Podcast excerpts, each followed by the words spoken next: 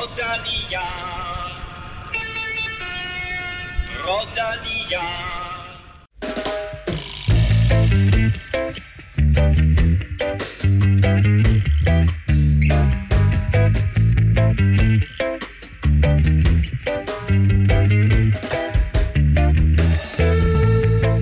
En dansk tredjeplads, en dansk andenplads, sejr til et dansk hold og total dominans på juniorsiden. Flanderen rundt anno 2019 blev det mest succesfulde set med rødhvide øjne nogensinde. Vi taler meget mere om den belgiske klassiker, og så kan du også høre, hvad Mathieu Brachel havde at sige efter hans hold faktisk vandt løbet. Jakob Fuglsang er tilbage på cyklen, og han ser godt ud efter de første etapper i Baskerlandet rundt. Det samme gør unge Mikkel Bjerg, der søndag vandt et etabeløb med et øh, ufatteligt langt og svært navn. Og så er det på søndag, at årets Paris-Roubaix køres. Vi taler favoritter og danskere senere. Det går rigtig godt med at få tilmeldinger på tier.dk, så tak til alle, der har været hurtigt ude og støtte fra første fløjt. Kunne du også tænke dig at støtte Europa Podcast, så foregår det på tier.dk, og du støtter med et valgfrit beløb. Meld dig til på tier.dk eller følg linket på velropa.dk, så donerer du dit beløb hver gang der kommer en ny udgave. Og det der tier.dk, det staves altså 10 metal, er.dk. Og Stefan, øh, vi har sat sådan nogle kritiske milepæle op for det her tier.dk. Vi nærmer os den næste. Ja, vi er, vi er på 45 nu. Hey! Og øh, er det 50, der... Altså, ja, jeg tror, vi sagde, at vi udlader en t-shirt ved 50. Ja, det er snart. Det er lige rundt om hjørnet. Uha. Så øh, det går meget godt, så husk at tilmelde dig tier.dk derude, hvis du har lyst til at støtte Europa øh, podcast. Øh, Kim, du og Stefan, I var i Flandern i weekenden, mm. og du havde også en, en stak rytter med derned, øh, Veleuropæere. Mm. Hvordan gik hele arrangementet? Ja, vi var nede og køre Flandern. Det gik, øh, det gik rigtig godt. Stefan kørte lidt mere end mig. Jeg kørte mest i bil. Øh, og det var, det var helt fantastisk. Vi stod som sædvanligt på Kvartemont og, og oplevede jo egentlig fuld finale der, da, da Betjol kørte væk. Og vi stod, det var sådan lidt, der var sådan en, en politimand, der forsøgte at holde, øh, holde sådan, hvad, 500 mennesker øh, væk fra et sted, hvor der ikke var afspærring ind til ruten. De har egentlig sat de der, de der afspærringer op, og så var der sådan en lille græsstykke øh, ved siden af en, en, en stor græsplæne, hvor, hvor de sagde i starten, der går I bare ikke hen. Og så lavede vi en taktik med, at vi sådan sendte en mand ind ad gangen, i stedet, så det ikke virkede for voldsomt, vi bare kom alle gæsterne, og så skubbede vi lidt til hinanden, og så til sidst, så sad vi jo bare der. Og det var sådan, at øh, for eksempel da Van der Pol, som vi kommer tilbage til i udsendelsen, han, øh, han, han, han søger sådan ud i det her mudder eller, eller jord, der er ude i siden, og der, der må Stefan lige hive øh, Christian, tror jeg, der er, lige tilbage, så ikke han kører fødderne over af ham. Så tæt stod vi. Og det uh, var lige øh, en af de øh, få gange i den her uge, hvor det sådan, at, øh, at, at den uh, kendis, som du stødte ind i, Stefan, han ikke kom over og hilste på dig, for jeg forstod, du har, sådan haft, du har haft sådan lidt en kendisuge. Ja, det kan man godt sige. Øh, altså på vejen, øh, på vejen hjem fra, fra Flandern der, der, øh, der møder jeg skulle lige øh, Mads Mikkelsen i, øh, i lufthavnen. Øh, og det var egentlig, øh, det var sgu egentlig meget sjovt. Det var meget tilfældigt, jeg lige sætter mig sådan lige over for ham, og så, øh, så kigger jeg sådan op, og så kigger han lige på mig, og så, du ved, så helt naturligt, så siger jeg bare hej, og så, så, så, så sad vi og snakkede lidt om Flandern, og han kendte ikke lige Askren, og så kunne jeg lige fortælle ham lidt om det, og om cykelløb og sådan noget, og så, øh, så her i, øh, i, i forgårs, så, øh, så på et eller andet kaffebar, så løber jeg også lige ind i øh, en person, der hedder Aziz Ansari, som er en stor komiker i, i USA, har lavet Parks and, and Recreation, og, og øh, hvad hedder Master of None, har han også et tv-show, der hedder, han har vundet to Emmys og så videre. Øhm, og det er sådan lidt den samme historie, hvor jeg bare sådan bomber lidt ind i ham, og så, øh, så er han sådan, hey, og så siger jeg sådan, hvad, hvad laver du egentlig i København og sådan noget? Jamen, han skulle lave nogle shows og sådan noget, og spurgte om jeg kommer, så er jeg sådan, nej, nej umiddelbart ikke. Øh, og så var jeg sådan, jeg kan bare øh, få to billetter og sådan noget, og, øh, og øh, min kæreste, hun var bare sådan, ja, vi er klar. Og så er det sådan, nej, øh, hvad hedder det, jeg holder fødselsdag i aften, og familien kommer og sådan noget, det kan vi ikke. Så var jeg sådan, så i morgen, og så, øh, så fik jeg to billetter og, og, og var inde og se det i går i, i deres øh, koncertsal, og det var sgu, det var sgu mega fedt. Var det sjovt? Ja, det var super sjovt. Det var super sjovt. Så altså både Mads Mikkelsen og, hvad, hvad hedder han, siger du? Øh, Aziz Ansari. De kommer hen og, og siger hej til dig. Altså, jeg har, Ah. kun, jeg, har kun, jeg har kun et ord for det der, Kim. Hashtag Velropa-effekten. Ja, det må det være. Du er, altså Stefan, det går meget stærkt. Det må gå meget stærkt, vi er stadig, og Kim og jeg er stolte af, at, det er sådan, at du stadigvæk laver podcast sammen med os. Øh, det er, du, du, du er blevet en stor stjerne.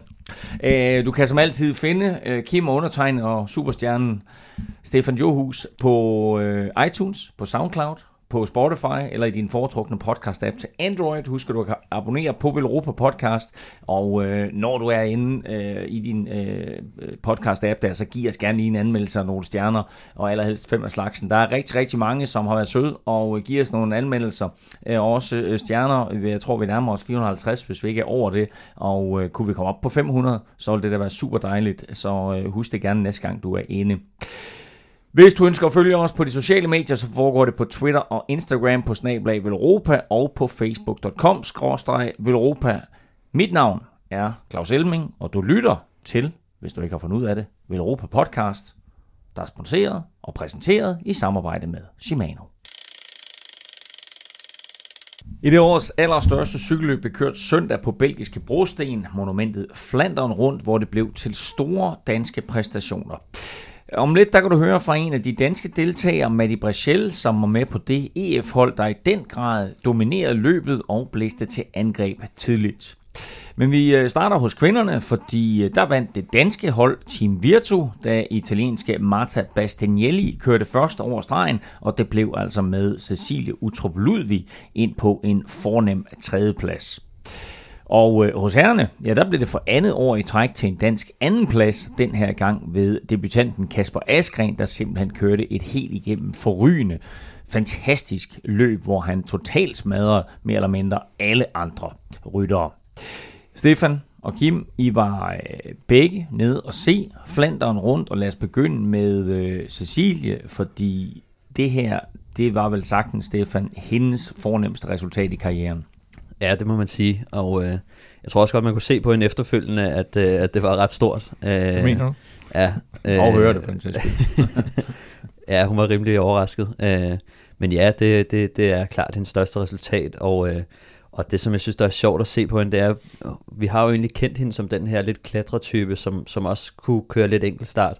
Øh, men i år har hun altså virkelig vist, at hun kan finde ud af de her klassikere også, øh, som, som vi har set før. Så, øh, så er hun blevet nummer 5 i, øh, i Strade Bianche, og nummer 3 i Trofeo øh, Alfredo Binda, og nu også nummer 3 i Flandern rundt. Øh, så, øh, så hun er begyndt at, at præstere i de her løb også, og øh, det, det beviser bare, at hun er ved at ramme et nyt niveau af styrke, og øh, det bliver også spændende at se hende i, i nogle af de her andre øh, Ardenner-klassikere, som Amstel Gold Race og de her løb.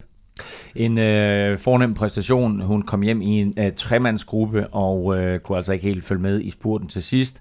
Det blev øh, som sagt Marta Bastianelli, der vandt, og det gjorde hun foran Annemiek van Fleuten, og så altså med Cecilie Utrup Ludvig ind på tredjepladsen.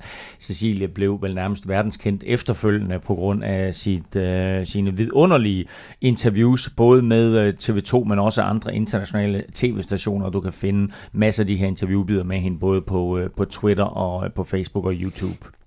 Lad os hoppe over til, øh, til herrene, fordi øh, Kasper Asgrens debut er vel sagtens en af de flotteste nogensinde i løbets historie. Kim, han kom med på et afbud fredag, øh, og søndag, der smadrer han mere eller mindre samtlige verdensstjerner. Ja, det var, det var meget ekstremt. Det var lidt af det, Mads P. gjorde sidste år. Han var også, jeg kan huske, der havde vi en masse statistik omkring, hvornår en debutant sidst var kørt så godt i, i Flandern rundt, øh, og, og, og Kasper han gentager sig bare det der med en anden plads som debutant. Og så også måden han gjorde det på ved, det var ikke sådan, at han lå og gemte sig lige frem i løbet af dagen, kan man sige, vel? Altså han, han kørte det virkelig fra front, og, og man, man tænkte jo flere gange, jamen nu, nu kan der ikke være mere tilbage i tanken. Men det var der. Altså en af de statistikker, som jeg lagde mærke til, jeg så på, på, på Twitter, det var sådan en, øh, nu kan jeg ikke tallene i hovedet, men det var sådan, der var lavet sådan en, en statistik over øh, de sidste 10 år, med hvor mange sejre på World Tour niveau, øh, nummer 1 og 2 havde oh, til sammen. Så jeg også, ja. og det var sådan noget med, altså nummer 1 og 2 i Flandern rundt, øh, sejre på World Tour niveau, det er sådan noget med 60, 74, 127. Ja. 2019, 0. Ja. Altså Alberto Bettiol, som vi vender tilbage til lige om lidt, og så Kasper Askren, 0 sejre til sammen på World Tour niveau. Hvordan er det muligt i et løb som Flandern rundt, hvor vi taler om erfaring er så og så vigtigt, at de her to, de kører fra eller andre? Jamen, øh, der, der, jeg tror ikke, der er nogen forklaring. Altså, det, det er bare vildt at se. Det, som vi også har snakket om, specielt mig og Kim, øh, det er, at det virker som om, at, at sådan, det er lidt mere uforudsigeligt nu, og øh, det er ligesom om, der er ikke rigtig der er ikke rigtig den her lille gruppe, som bare adskiller sig fra de andre. Nej, eller den der store favorit, alle ligger ja. og lurer på, som der var med Cancellara, eller hvem der nu har ja, været. Sakkerne i en overgang, ikke? Ja, hvor de, hvor de, brok, har været hvor det. de brokkede sig sådan lidt og sagde, øh, de kigger bare alle sammen på mig, og så blev løbet formet om det. Hvordan mm. får vi skov nu ham? Nu er det sådan lidt, der er, ikke, der er heller ikke den, der var sådan i den der, ham der, han er bare super topform, så, så han er klar favorit. Det, ja, det, det havde man ikke. Og så, så, så er det også sådan lidt sådan et generationsskifte, tror jeg, vi, vi står overfor lige nu. Altså, hvor at, øh, man kan se de der lidt, der kommer de her, nu er det jo Bettiol, som er 25 år, og Askren, som er 24 år, tror jeg. Mm. Øh, det, det, altså, det begynder at komme nogle, nogle, nogle nye unge drenge, og sidste år var det jo var Mads P., og vi har jo selv en masse, masse unge gutter, på, der begynder at præstere, så, så jeg tror også, at, øh, at, at der er et lille generationsskift undervejs nu. Ja, hvis vi kigger på, på, på Kaspers præstation her, så burde det jo på den måde, han bliver bedt om at køre løbet fra det Kønne Quickstep side, så burde det jo ikke være muligt for ham at øh, et, øh, køre jo mere eller mindre 100 km i front, og derefter, øh, da, da øh, favoritgruppen så kommer op til ham, følg med op over øh, de her stejle stigninger, øh, og så til sidst sæt dem igen. Nej, jeg kan også huske, jeg stod og tænkte sådan, ej, nu bliver han sat på den her stigning, ikke? og man kan også se den skrave lidt på. Og så når han kom op på toppen der, så, så fik han alligevel lige kontakt lige, lige på toppen eller på nedkørselen. Jeg tror måske, han var...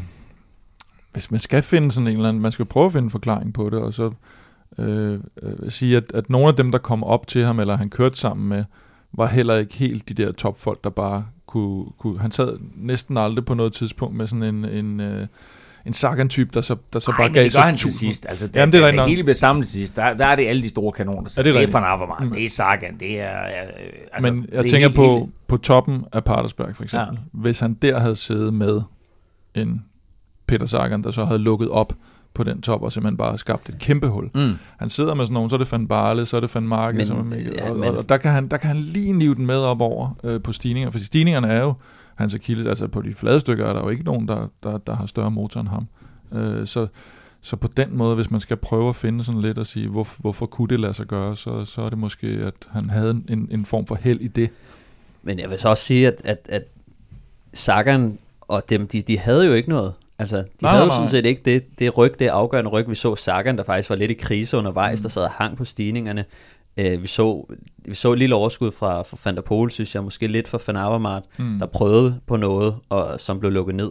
Men ellers så synes jeg, at Askren, han, han rammer jo en af de her dage, hvor, at, hvor man bare ikke kan mærke kæden, mm. og, og han sidder og fører, og går først med et angreb med de andre danskere, så lukker han kort, og øh, altså han sidder med i det hele faktisk, mm. øh, og sidder og fører, og, og og så, så, så kan man så sige, at tingene falder lidt i hak for ham, i, i og med, at, at, at han får lov, altså han ikke får lov, men, men han kører jo i de her udbrud, som gør, at, at han ikke skal, skal kæmpe så meget om positionerne, og han skal ikke køre de samme ryg, øh, som, som det passer lidt med Askren, det her med at, med at, at ligge og bruge sin motor, øh, uden at, at få alt for mange peaks på.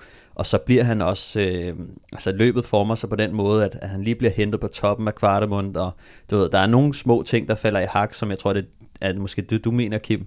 Øh, men, men udover det, så, så, så tror jeg, altså, han er jo, ja, hvis ikke han var den stærkeste den dag, så har han i hvert fald været den næststærkeste. Hvor meget betyder det for en, en, en rytter som øh, Kasper Askren i år og Mads Pedersen sidste år, at de egentlig får lov til, lidt eller det du siger nu her, Stefan, at de får lov til at undgå positionskampen, får lov til at undgå de ryg, men kan køre et mere sådan øh, stabilt tempo.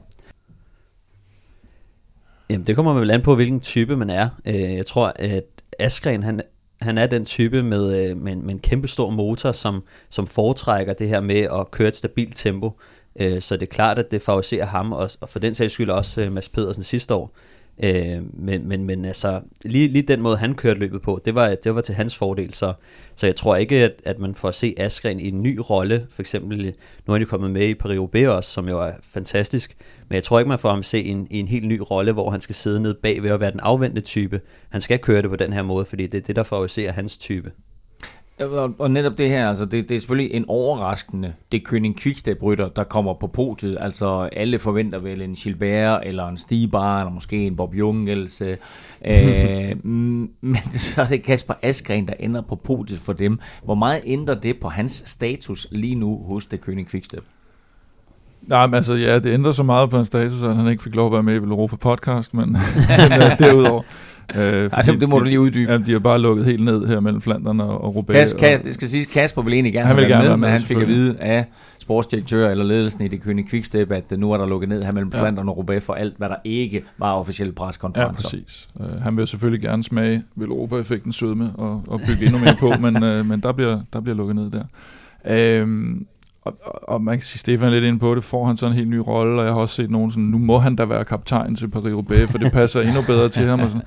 og det er egentlig også, hvis man ser sådan helt rent formmæssigt og resultatmæssigt, så, så, og, og den type han er, så kunne man også sige sådan, okay, hvis han kan, hvis han kan blive nummer to i Flandern, men den måde han kørte det på, han sparede jo ikke lige frem sig selv, og Paris-Roubaix ligger endnu bedre til ham, så skal han jo næst, så skal de jo, kan de tillade sig så at sige til ham bare, at nu skal du bare være sådan en, der sidder og, og knokler for de andre, fordi Stibar gik også lidt ned, og han har været deres bedste mand i foråret, men startede meget tidligt.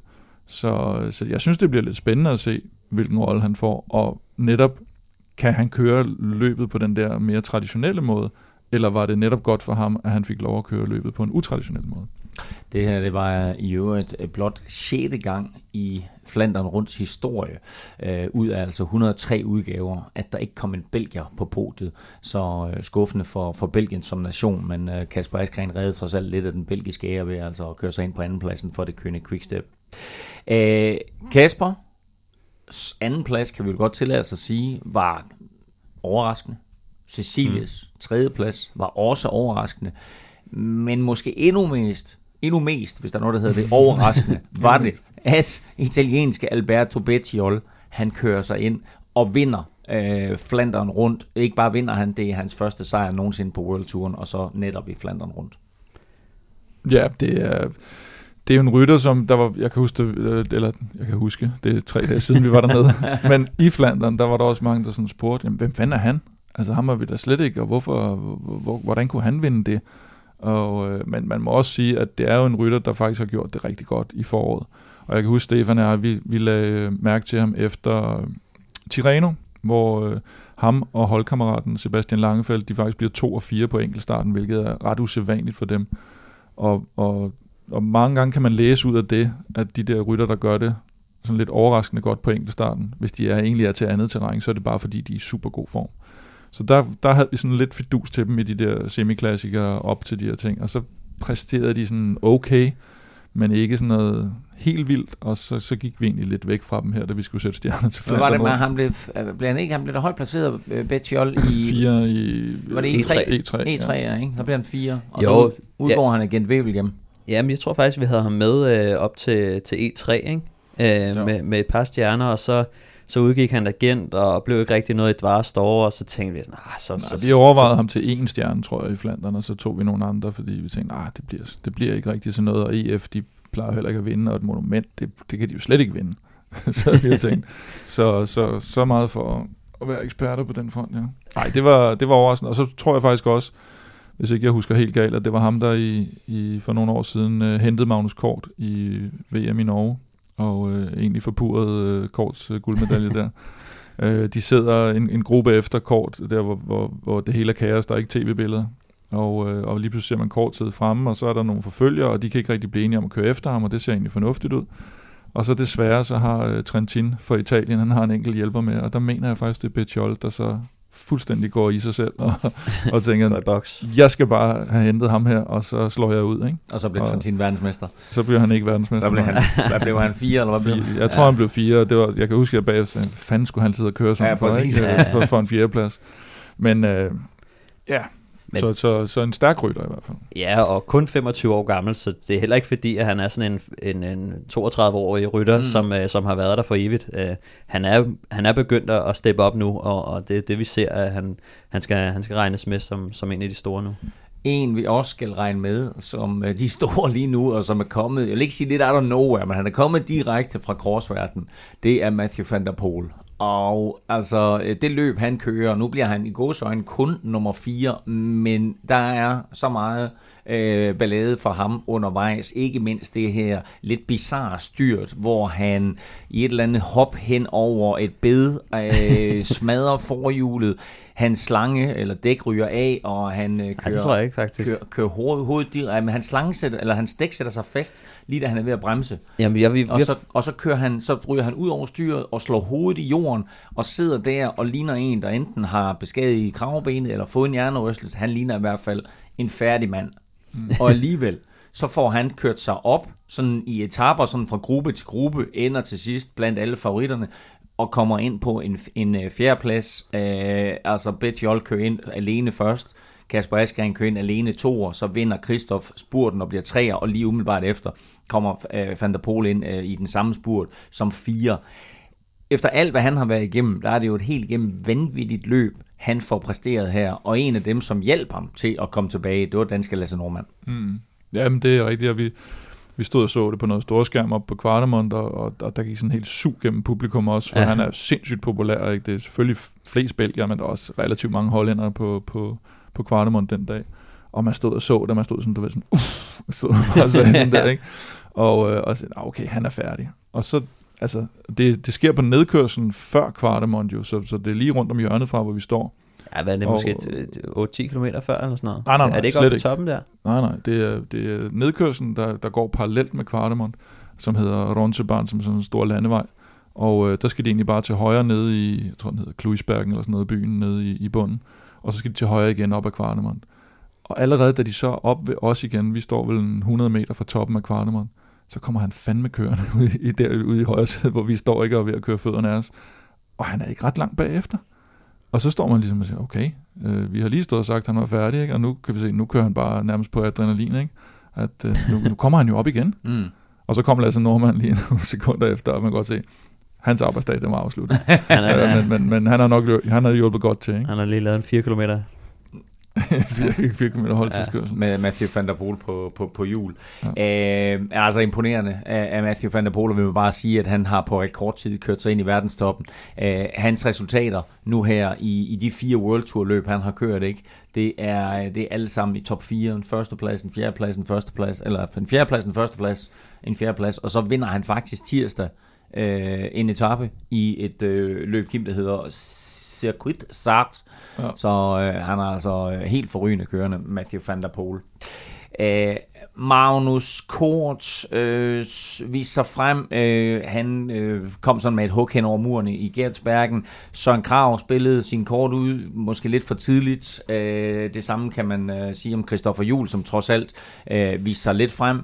Til gengæld så så vi ikke meget til sidste års nummer 2 og nummer 4, Mads Pedersen og Michael Valgren. Hvad sker der for øh, danskerne i det her løb, ud over Kasper Askren?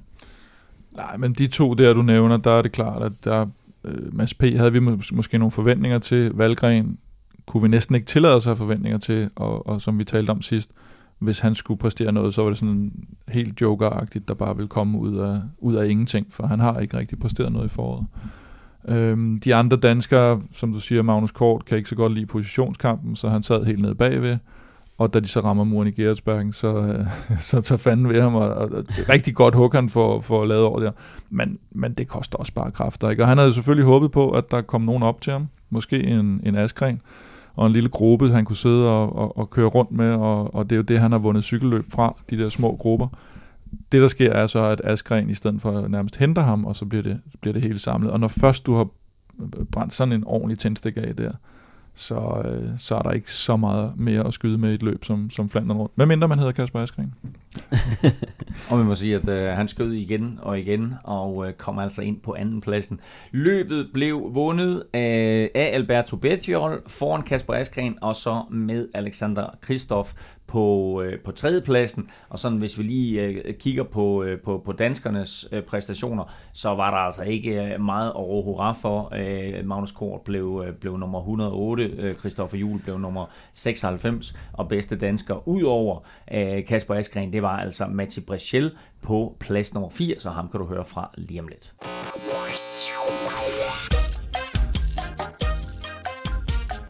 Vi er ikke helt færdige med Flanderen rundt, fordi altså, som sagt, så kan du lige om lidt høre Mati Brachel fortælle om, hvordan det var at uh, være med i Flanderen rundt, og ikke mindst, at hans hold EF Education First altså vandt i form af uh, Bettiol, som kom først over stregen. Men først, de her, så skal vi naturligvis til quizzen, quizzen, som jeg har glædet mig utrolig meget til, og den skal ikke omhandle det forgangne løb, men derimod det kommende løb, som vi også taler om lidt senere, nemlig Paris-Roubaix. Det her er jo øh, i mange øjne det mest øh, fornemme løb. Der er nogen, der mener, det er Flandern, der er nogen, der mener, det er Paris-Roubaix, der er nogen, der siger, det er Milano Sanremo. Øh, I mine øjne, så tror jeg, det er det. Øh, Grøgse ja, det er altså også ja, et stort løb. Øh, og ikke mindst Grand Prix Herning selvfølgelig. Øh, men øh, i min optik, så er det her øh, årets øh, største løb. Det øh, har naturligvis en lang og fin historik øh, bag sig. Det er blevet domineret af, af belgier, øh, på trods af, at det jo foregår i Frankrig. Man tænker ikke helt over, at det her løb det foregår i Frankrig. Og godt nok så, når de rammer Roubaix, så er de jo i nærheden af Belgien, men det er altså et fransk løb. Men 56 belgier har vundet det her løb. Der er 56 point at hente, hvis I kan nævne det. Nej, 56 belgier har vundet det her løb, men fra hvilken nation kom rytteren, der vandt den allerførste udgave af Paris-Roubaix? Og jeg kan hjælpe jer så meget at sige, at nationen har kun vundet én Paris-Roubaix siden. Hvilket år var det? Jeg mener, det var 1903. Ja. Deromkring. Jamen, det var meget vigtigt. Så, info. Ja, det er meget øhm, vigtigt. For det mm. Så øh, ganske simpelt. I to, og alle jer, der sidder og lytter med derude, hvilken nation kom den første rytter, der vandt Paris-Roubaix fra? Du får svaret senere i udsendelsen. Danske Matti Brechel var med i et udbrud i Flandern rundt og kunne sammen med resten af EF-holdet juble, da holdkammerat Alberto Bettiol krydsede stregen først. Kim Plesner fik en snak med Matti om rollen som Betjols oppasser, om værelseskammeraten Sepp van Markes store holdindsats, om øh, i øh, gåsetegn øh, frontsvinet Kasper Askren, om tonserløbet Paris-Roubaix og om en nærmest perfekt dag i Flandern. Ja, det gik bra godt. For noget at sige det med.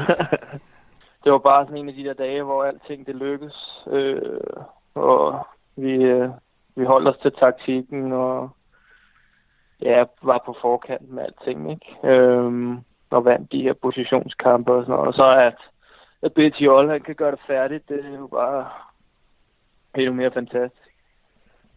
Ja, der var nok ikke så mange, der havde set den komme, og og jeg synes også, man undervejs var sådan lidt forundret over, eller jeg stod i hvert fald og var lidt forundret over, at, at van Marke, han sådan lå og to, altså så meget slæb, ikke? hvor man sådan tænker, fordi EF Education, mm. det er jo ikke, det ligner sådan noget quickstep noget, ikke?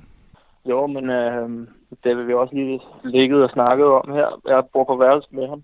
Øh, og, og han sagde jo også, at han gik ind til løbet med altså, en helt anden øh, energi, end han plejer. Han, han havde ikke rigtig de store forventninger. Han, han havde døjet meget med, sin, øh, med sit knæ efter styret i Harlbække, øh, og vidste faktisk ikke, om han skulle køre øh, allerede et par dage inden. Så han, han sagde jo også ligesom på taktikmødet, at han, han var altså 100% holdets mand, og øh, hvis han bare kunne, kunne få lov til at gøre en, en lille forskel, så ville han være glad. Han satte sig faktisk ikke engang på at komme igennem, så så han må sige, må man sige at han, han, han løftede opgaven. Um, og han lå jo der og, og, og trak, og man, man tænkte netop, Nå, er det virkelig deres opgave at sætte det tempo, og han har lige været ude i udbrud, og, og, og, og faktisk, mm-hmm. faktisk, da han kommer over tredje gang, Sepp van Marke på, på Kvartemont, der har han tid til at, det, det ser man jo hverken på tv-billederne eller noget, der ligger han helt nede bagved, og han sidder og smiler og vinker til publikum, og folk er ellevilde, da han kommer mm. over der. Det er ligesom om, han nærmest vidste, at de vil vinde. ja, ja, ja. Så, men altså... Ja, det var, det var stort ja.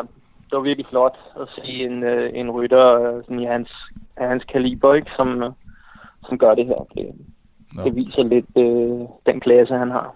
Men også dit, øh, dit eget fremstød i en, i en relativt tung gruppe, eller med gode rytter som Lampard og så videre. Mm. Det var jo, mm. du var vel også en del af, af holdets taktik med det der med, som du siger, komme lidt på forkant?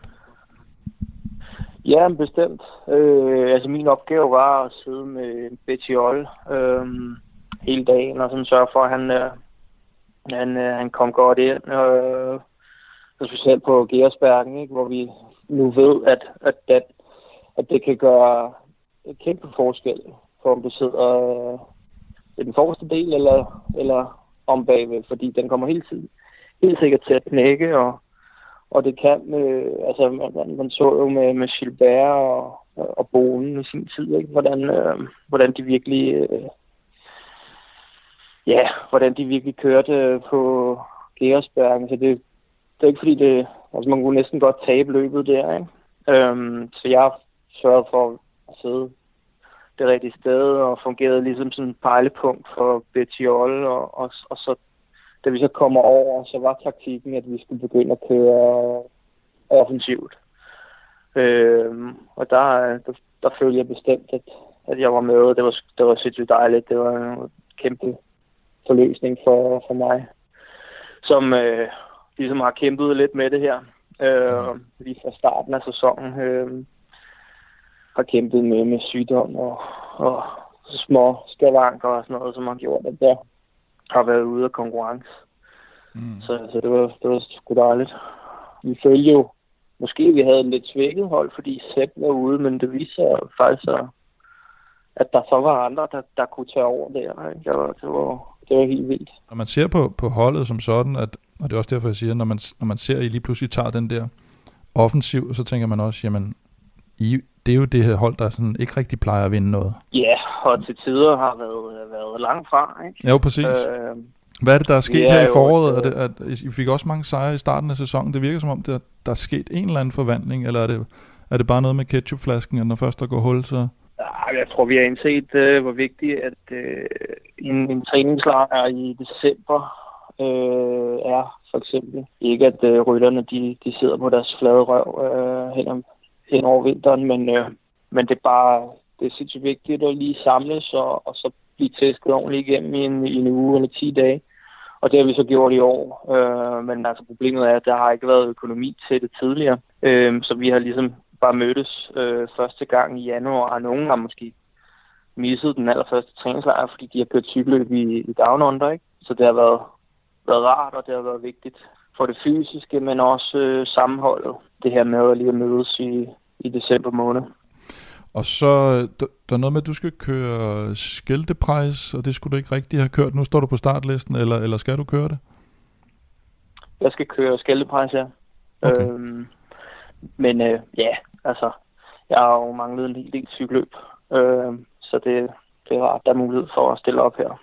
Var det også derfor, du røg ned og køre Copy Bartali? Altså fordi der simpelthen skulle nogle kilometer ja, i benene? det var det. Det var det, og det, vi, vi følte egentlig, at det, altså vi blev snakket om, at det måske var tidligt at, og så ryge direkte ned og køre Harlebæk og, og den level igennem, så måske få en, en dårlig oplevelse, fordi at det er så svært at bare gennemføre, ikke er 100 procent, ikke? Mm. Så det var, det var godt at starte stille og roligt ud i Copy Bartali, og stille og roligt komme i gang med at køre løb. Øhm, jeg har egentlig ikke misset så mange træningsdage, øhm, og har de sidste par uger op til Kobe Bartley også været på en, øh, en træningslejr på Gran Canaria, hvor jeg i den grad er blevet tæsket igennem. Øh, så, så det, var, det var godt. Jeg kan stadigvæk godt mærke, at på distancen mangler jeg stadigvæk nogle cykelløb. Øh, men, øh, men nu er der fremgang, og ja, at jeg kunne være med til at gøre en lille forskel. Øh, eller i hvert fald sådan en startbattle øh, i, i Flandern rundt. Det var, det var dejligt for mig. Og, og gav mig bare blod på tanden til mere. Og så havde vi jo en, øh, en anden dansker, der, der, der også, man også lagde lidt mærke til i løbet af dagen, øh, en Kasper Askren. Ja, man kunne næsten ikke undgå det. Nej, lige præcis. Han lå jo og, og, og, og var med alle vejen. Og hvad, hvad tænker du, hvad tænker mm. du om sådan en præstation der? det var, det var helt vildt, det han lavede. Han var jo frontsvin fra kilometer 0 af. Ham og Tim de Klerk og Ilio Kajse de sad jo og dækkede udbrud, og de sad og førte, og øh, konstant sidder han bare det rigtige sted og kører med i første gruppe, og kommer jo mere op over øh, det hele. Ikke? Altså, det er jo ikke for børn at køre Kvartemund, Paterberg og, og Koppenberg, vel? Altså, der rører han bare mere op over og, og er nærmest en af de stærkeste. Ikke? Og så har han så også lige overskud til at køre, køre finale, og, og så laver han den her øh, genistreg, ikke? Og de driver afsted med en kilometer igen. Det var flot. Og han, skal jo, han er jo en af dem, der også skal være med i Paris-Roubaix, og I har et... Øh, I, nu har I lige pludselig også øjnene på jer, ligesom han har, Asgren. Hvordan ser du, Jo, hvordan ser du jeres chancer der? Jamen, jeg synes, vi står stærkt. Selvfølgelig så er Betiola ikke med, men øh, til gengæld har vi øh, Sebastian Langevelt, som er, som er han er flyvende, og det så man jo også øh, i, i Flandern rundt. Øhm, han er blevet, han har kørt på podiet før, for et par år siden, Øhm, og jeg tror, jeg tror, han kan nå rigtig langt. Så er der Tom Scully, som, som vi nok ikke... Øh, ham har man ikke hørt så meget om, men øh, ja, han er så sindssygt stærk, så bundsolid, og, og øh, han har jo indtil nu været, været holdets mand, men øh, jeg tror, jeg tror sgu på, hvis han får lov, så kan han også øh, la- lave et resultat. Så han er ligesom øh, jeres Øhm. Kasper, Kasper Askren, eller hvad? Ja, det er han. Det er han. Han kørte øh, sit bedste Flandern rundt, og så nærmest sit bedste cykelløb nogensinde øh, i, i søndags. Øh, så ham forventer jeg meget af. Øh, og så er der selvfølgelig stadigvæk Sepp Marke, som, øh, som han, er, han er ved at være klar igen. Her mellem Flandern og Roubaix, hvis, hvis du skal prøve sådan at, at, at forklare sådan lidt forskellen mellem de to løb. Øh, det er, for mange er det jo sikkert sådan noget, men jamen, det er to brostensklassikere, men der er en lille smule forskel på dem, ikke? Roubaix er jo selvfølgelig flat. Øh, hvad hedder det? Brostenene er meget mere brutale end, øh, end Flandern rundt. Det er meget mere tonserløb, hvor du måske ikke kan gemme dig så meget, som, øh, som du kan i Flandern rundt. Og så, så skal man jo prøve, man skal jo altid kalkulere lidt med nogle, nogle styr og, og hvad hedder det, punkteringer og sådan noget. Øh, så lidt mere ubarmhjertigt og, og meget mere brutalt, vil jeg sige. Så din forventning er, er lidt det samme som Flandern rundt, eller, eller har du en lille smule højere forventning? Altså kan du være med længere i Roubaix, eller bliver din rolle nogenlunde den samme? Jeg tror måske, jeg kan, kan nå lidt længere. Øhm, det er så skide svært i Flandern, ikke? fordi der er de her stigninger, hvor, hvor hvis du ikke har dem, så, så står du bare stille, ikke? Øh, og så er, du, så er du væk. Øh, Roubaix er der jo mulighed for at komme igen hele tiden, øh, så længe man, man tror på det og, og kæmper. Øh, og man aldrig nogensinde giver op i det løb. Så altså, jeg håber der på, at jeg nå en lille smule længere. Øh, ja, og så måske gøre noget eller øh, Stefan Marke i Flandern, øh, så han netop også kan få lov til at spare sig. Stadigvæk så, så har jeg manglet en hel del. Men der er klart fremgang, og jeg, jeg vil føle mig bedre og bedre. Øh, så forhåbentlig så, så piker jeg, men øh, piker på søndag, ikke? men øh, jeg, er også, øh, jeg er også realistisk. Det er, Ej, jeg synes, det lyder godt. Skal vi ikke slutte af med at aftale, at du piker på søndag? jo, det er fandme i orden. Dejligt at høre øh, uh, Mati med masser af selvtillid. Lad os da bare håbe, at han, uh, at han piker på søndag. Han bliver som nævnt den næstbedste dansker i, i Flandern rundt. Han bliver nummer 80. Har vi en eller anden form for forhåbning om, at han kan klare sig bedre, og måske endda væsentligt bedre uh, i den kommende Paris-Roubaix?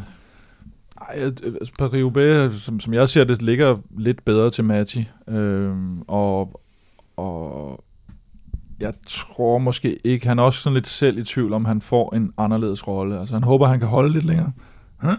Der forsvandt min stemme, så, og han håber, han kan holde længere end min stemme. Og det, det tror jeg også, han kan, men han, jeg tror ikke, at vi kan gøre os forhåbning om, at han laver sådan et, et topresultat. Han, skal- han, jeg tror, han skal arbejde for holdet. Øh, og der har de nogle Taylor Finney, de har en Sepp van Marke, som han siger måske er på vej tilbage. Og så nævner han jo Tom Scully, som jeg tænkte, nå okay, hvor kom han fra? Men en stor, en stor klyne, som måske kan gøre det godt. Men jeg, jeg tror, det han en kan... af Joe Dombrowskis gode venner. Ja, det må det være. øhm, nej, men han kan forhåbentlig holde lidt længere, og jeg synes, jeg synes det var dejligt at se, at, at øh, han, han sad i udbrud der, og, og jeg kan også huske, at vi stod dernede og sagde, hvad fanden er det Mati, ikke? Og sådan, jamen, Mm. det står på skiltet der. Sådan noget, okay, jamen, fedt, mand. Øh, fordi, som han også selv er inde på, at øh, det, det har skravet lidt på for ham, ikke? Og han har haft lidt problemer, så, så det er godt at se, øh, og, og han har en vigtig rolle på det hold. Og, og lader jo netop til, at han har fået blod på tanden igen. Ja, det synes jeg, øh, det, det, det virker som om, han er, han er ved at være tilbage. Jeg synes, jeg synes det var gode takter frem Flandern, og, og med det hold, de har nu. Øh, og, og udover det, du nævnte, så er der også Langevelt, øh, som, Ja, ja, det som er også selv nævner, ikke? Top. er kanonkørende. Så, så jeg tror også, at, at Matti øh, kommer til at være, som han selv siger, lidt en oppasser, lidt et pejlemærke for de andre, øh, og, og kommer forhåbentlig også til at sidde i, i en, sådan en præfinale i hvert fald. Øh, det håber jeg i hvert fald på. Øh, jeg tror også, at de har som hold fået en del mere respekt efter deres øh, præstation her nu. Folk er begyndt at få lidt øjnene op for dem, og jeg håber, at de kommer til at tage lidt mere ansvar og tage fronten øh, lidt på den samme måde, som de gjorde mm. i Flandern. Og hvis de gør det, så er jeg sikker på, at Mati også kommer en del længere ind i løbet. Øh, så, øh. Ja, så er Roubaix jo lidt lidt mere tilfældighederne spil nogle gange, og det der med, at du altid kan komme tilbage, og du, du, skal, du ja. må ikke bare give op, bare fordi du lige punkterer og sådan noget, eller lige får et lille, lille ja, småstyrt og sådan noget, så er det bare op igen, og, og, det, og, og der er det mange gange tilfældighederne lidt hvem sidder hvor, eller kommer man mm. lige med et hug og sådan noget. Men han, han, han kan jo køre det her løb, det er der ikke nogen tvivl om. Men altså, øh, de stiller op øh, EF uden Bettiol, så, altså, mm. så, altså holdet, øh, og, og de rytter, der måske kan køre, skal køres for, er, er, er Sepp van Marke, øh, måske en, en Taylor Finney, øh, og så Matti. Altså, ah, Langefeldt. Langefeldt, men, men, men altså, bliver, bliver der kørt for Langefeldt? Hvad tænker I? Ja, Okay. Det tror jeg faktisk. Så er, er, er, er det ligesom ham, der bliver... Er det ham og Sepp van Marke, der bliver... Sepp van Marke er jo spørgsmålstegn, fordi han har været skadet, og det var derfor, han havde den rolle her i Flandern rundt, at han, han, tog, en, han tog en for holdet, og, og, og lå jo netop og, og trak udbrydere ind, da det var lidt kritisk, øh, og, og offrede sig fuldstændig, og det, og det havde han også sagt, at han ville gøre, og det er jo, det er jo prisværdigt, må man sige, at sådan en, en gut, han gør det. Og så, så er det jo det der med netop, at nu har de vundet, og nu så er presset lige pludselig mindre, men til gengæld så kan man lidt gå på vandet, ikke? og mm. så, så, så skyder man bare alle mulige folk af. Ikke? Men, jeg, jeg, tror, jeg tror, det kommer til at være sådan, at, at det er Van Marke og Langeveld, der er de to. Øh, de kan vi vide, om han hedder Langeveld eller Langefeldt? Han må hedde Felt, når han er hollænder. Langefeldt. Langefeldt. Langefeldt. Langefeldt. Øhm, jeg, jeg tror, det kommer til... For dør. Ja, det, det gør han ikke. Det kommer han ikke til. Øhm, jeg tror, det er de to, de satser på, men derudover, så tror jeg sgu Matti, han får, øh, han får den næste. Altså han er deres tredje bedste kort. Øhm, Taylor Finney, som, som har gjort det godt tidligere, har ikke været der i år. Wow. Øh, så, øh, så jeg tror, resten af holdet kommer til at støtte op om, om de her tre gutter, og så tror jeg, at Matti han bliver den, der skal guide dem ind i finalen. Mm. Øh, og hvis han selv sidder der, så, så kunne det sagtens være, at vi får at se ham i, i et, et tidligt angreb, ligesom mm. vi så ham i, i Flandern rundt. Ja, øh, måske lidt senere, ikke? Så, det, så det kan blive mere afgørende, fordi det, mm. han var med i Flandern, det var super fedt, og, men, men det var forarbejde til, ja. til noget andet. Hvis du kommer lige lidt tættere på finalen, så er det, der kan ske det der med, hov, knækket elastikken der, ikke? Mm. eller er der nogen, der ikke kommer op der, og mm. så, så sidder de lige pludselig og kører noget finale. Og det er ikke helt for sjovt, det Matti han gjorde i Flandern. Altså, det, nej, nej, nej. det er sgu ikke for børn. Så, så jeg tror, at, at, at øh, og, og Matti, som er begyndt at komme tilbage, og nu kører han et godt Flandern rundt, nu skal han køre skilteprejs i dag, Øh, jeg tror, han, han, han går, det går fremad for ham lige i øjeblikket, så jeg mm. glæder mig rigtig meget til at se ham øh, på søndag. Vi taler meget mere på Roubaix øh, lidt senere, men først her bare lige øh, øh, noget, jeg lige vil forholde jer til omkring det, Matti han sagde, nemlig at øh, her har vi altså et hold, som går ud og faktisk har haft et, et rigtig, rigtig fint forår med nogle sejre, og øh, nu ikke mindst den der her kæmpe sejr i Flandern rundt. Matti siger, at de tidligere ikke har haft råd til mm-hmm. at tage på træningslejr i december. Det virker helt vildt for mig. Jamen, det, er også, det var også helt vildt overraskende for mig, da han sagde det, så det kan ikke være rigtigt. øhm, fordi det var, altså, det har, det har alle jo gjort i altid nærmest. Altså, jeg kan jo også huske helt tilbage fra, hvor både Mathieu og jeg var på holdet, og, der var alt det og der. undskyld, det skal du lige sige igen. Ja, altså, nu, det, det, lyder som om, I ja, det er faktisk rigtigt. Det lød altså, meget forkert, det ja, der. Matti, Matti, Matti kørte på cykel. Hvad lavede du? Ja, men der, hvor vi faktisk var på hold sammen, det var ja. på en overlevelsestur med B.S. Christiansen. Nå, okay. Og der, øh, der, der klarede vi det ret godt, synes jeg selv. Øhm, og der, der, men der allerede dengang... Og to hårde negle på tur. Ja, det er præcis. så der virkelig forstår jeg sig selv. Øh, nej, der... Øh, det, det er jo 100 år siden, ikke? Øh, og, og der var det jo, der begyndte det at blive rigtig normalt, at du havde både træningslejre eller hold, holdsamlinger, og det er også det, man kan høre, som han siger, både det der med, at du får trænet sammen, men også det der med, at du lige lærer dine holdkammerater at kende, du mm. får lige det der personlige, så gør du lige, så går du lige den der, det der ekstra skridt, for, for din, din holdkammerat. Og måske er det jo det, vi ser i år, at de, de er jo helt som forvandlet i foråret. Mm. Men at det, altså, for mig var, da jeg stillede spørgsmål om, hvad der ligesom var sket, så tænkte jeg da ikke, at det er sådan, om vi har aldrig været på samling før Nej. i december. Ikke? Nej, men altså, det, det er World Tour hold for fanden. Men det, det, det er sjovt, at Mathis siger det her, fordi at det betyder rigtig meget, at, øh, at man bliver samlet ja, ja. tidligt, og at man har en gruppe, altså der skal være nogen, der ligesom der sætter farten. Der skal være nogen, øh, der går lidt øh, aggressivt til værks og, og skaber en stemning, hvor at folk ligesom bliver gejlet op og, og får kørt noget hård træning. Og det er det, jeg tror, det er det, som, som Matti han understreger her, at, at de alle sammen faktisk har været rimelig på toppen, mm. mødtes lidt tidligere og, og fået lidt styr på sagerne. Øh, det gør bare, at hele holdet løfter sig, og, mm. og det er det, jeg tror, på nogle af de andre hold, øh, hvor at der måske sådan, der kan, hvis stemningen bare er sådan lidt lad, og du ved, og sådan, bob, bob, mm. øh, for eksempel, måske på Dimension Data øh, med Cavendish, og nogle af de, nogle af de gamle drenge, som måske sådan, åh, så er det endnu en øh, sådan, sæson nummer 16, øh, mm. nå, lad os se, hvad der sker, og så videre, ikke? Jamen, det er det vel også efter en format, jo. Jamen, det er det jo. Altså, jeg tror, det er hans 15. sæson, øh, mm. han kører nu, ikke? Så, men, men der er det altså vigtigt, at, at når man kører sin 15. sæson, at der kommer nogen, og så ligesom gejler noget op, ikke? Øh, og, og det virker som om, at de har en, en rigtig stærk gruppe, og de tror på sig selv.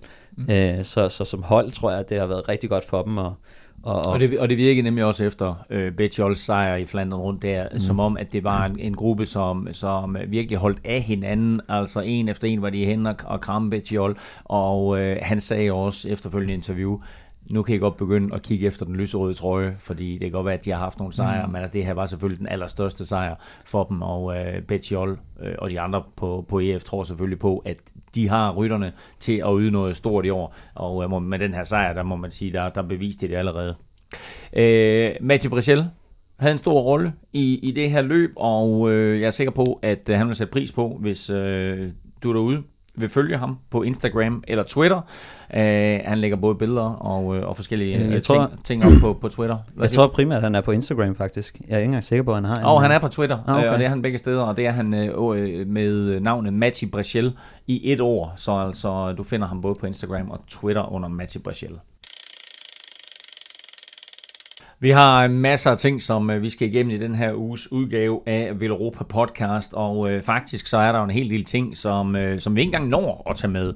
Men det betyder ikke, at du skal gå glip af det. Så øh, hvis du vil følge med i alt, hvad der sker i cyklingens verden, så har vi faktisk gjort det nemt for dig, fordi ud over den her podcast, så kan du også få alle de største nyheder og overskrifter lige ned i din mailbox. Tilmeld dig vores nyhedsbrev, der hedder Velropa Lunch Break, så er du lynhurtigt opdateret på alle hverdage, og den kommer sådan lige, altså apropos lunch break, så kommer den altså sådan lige omkring øh, frokosttid.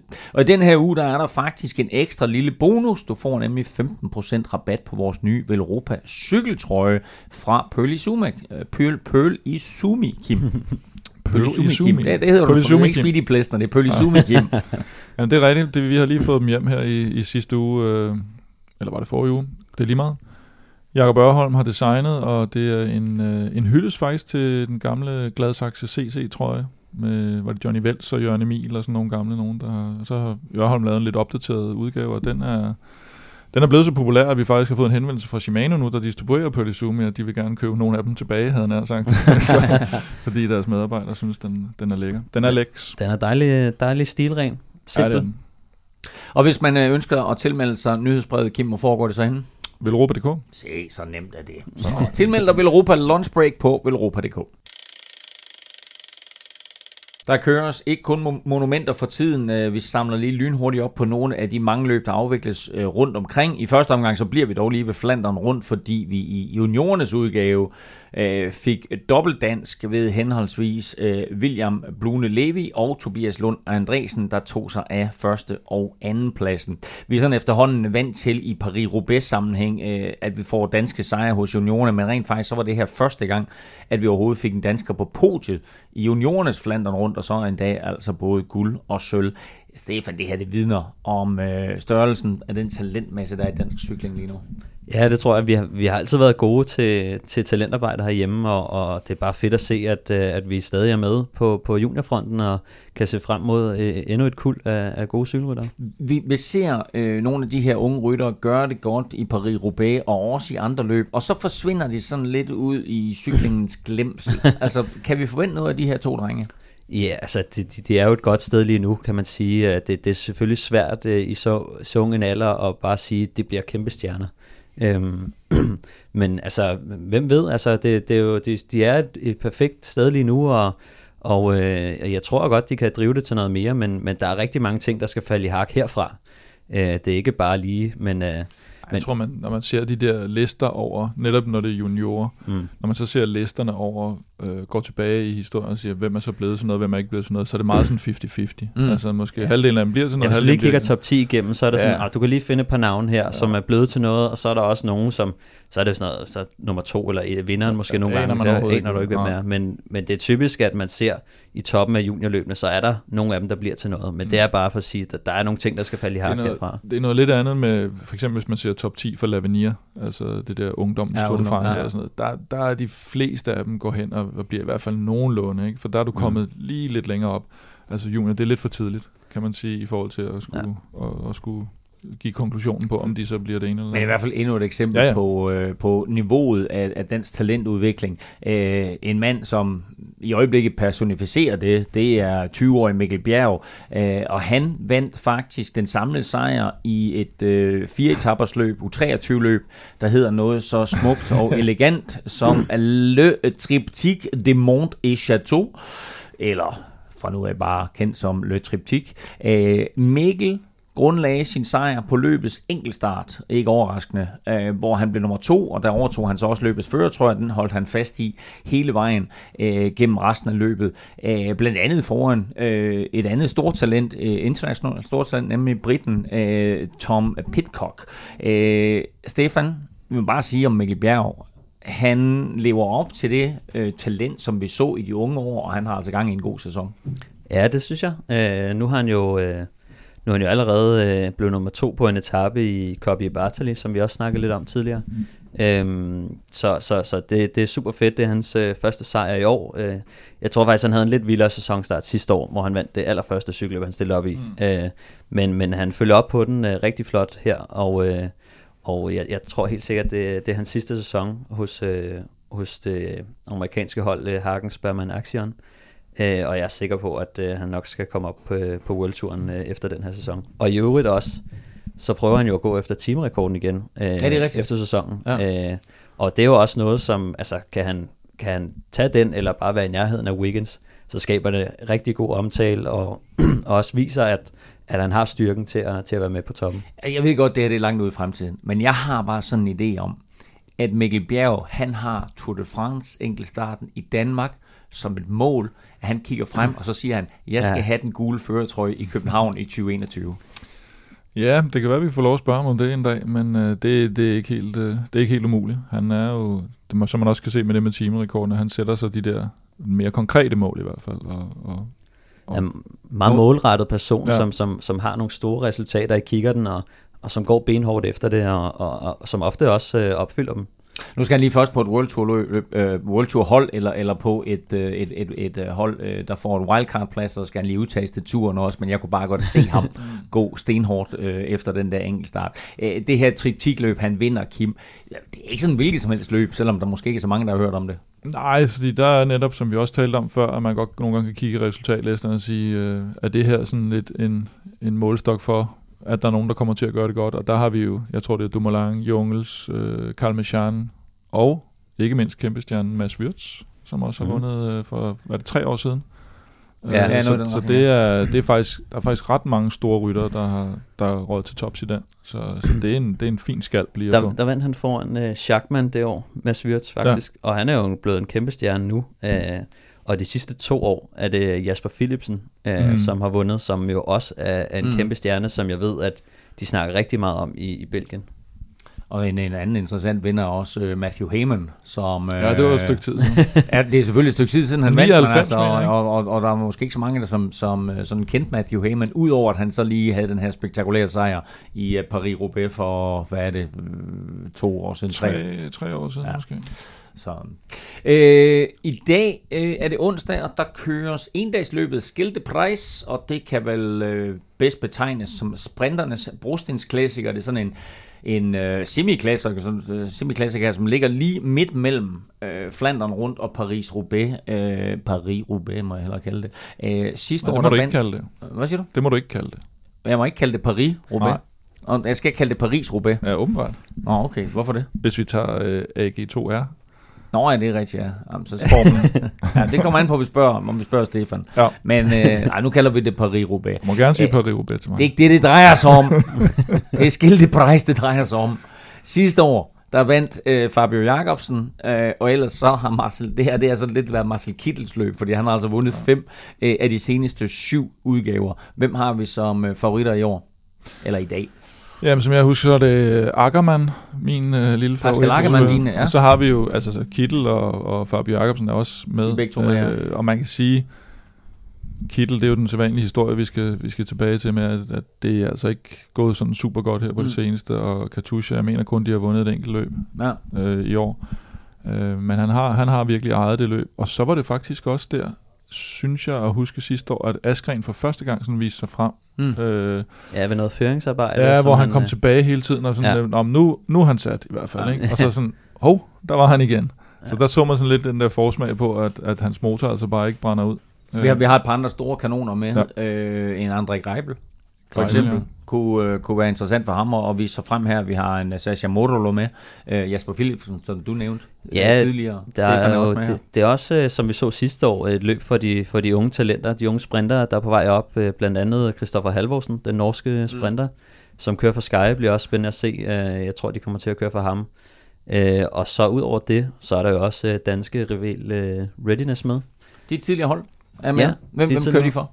Jamen, øh, jeg skrev faktisk lidt med, med Tobias øh, Kongsted i går, som også skal køre det, og, øh, og det lød på ham som om, at jeg spurgte sådan, at I skal vel køre øh, for Brygner i, i spurten, og det var sådan, ja, det, det, det så ud til, at, øh, at de ville prøve at sætte alt ind på at, på at køre spurten for Nikolaj Brygner. Er det, er, det, er det et løb, som er sådan forholdsvis nemt at holde sammen, og næsten altid ender i en spurt? Nej, det, det, det, det er et løb, som Øh, Øh, så det plejer ind i en spurt, men det er et løb, hvor at, øh, der godt kan være noget sidevind og, og en masse ståhej undervejs. Så, så jeg tror, det bliver et, et svært løb at, at komme frem til finalen, øh, specielt for Rival, men, men, øh, men jeg tror, at øh, kan de komme frem, øh, kan de sidde ordentligt med, med, med Brygner, så, så tror jeg sgu godt, at han kan få en, øh, en top 10 med hjem.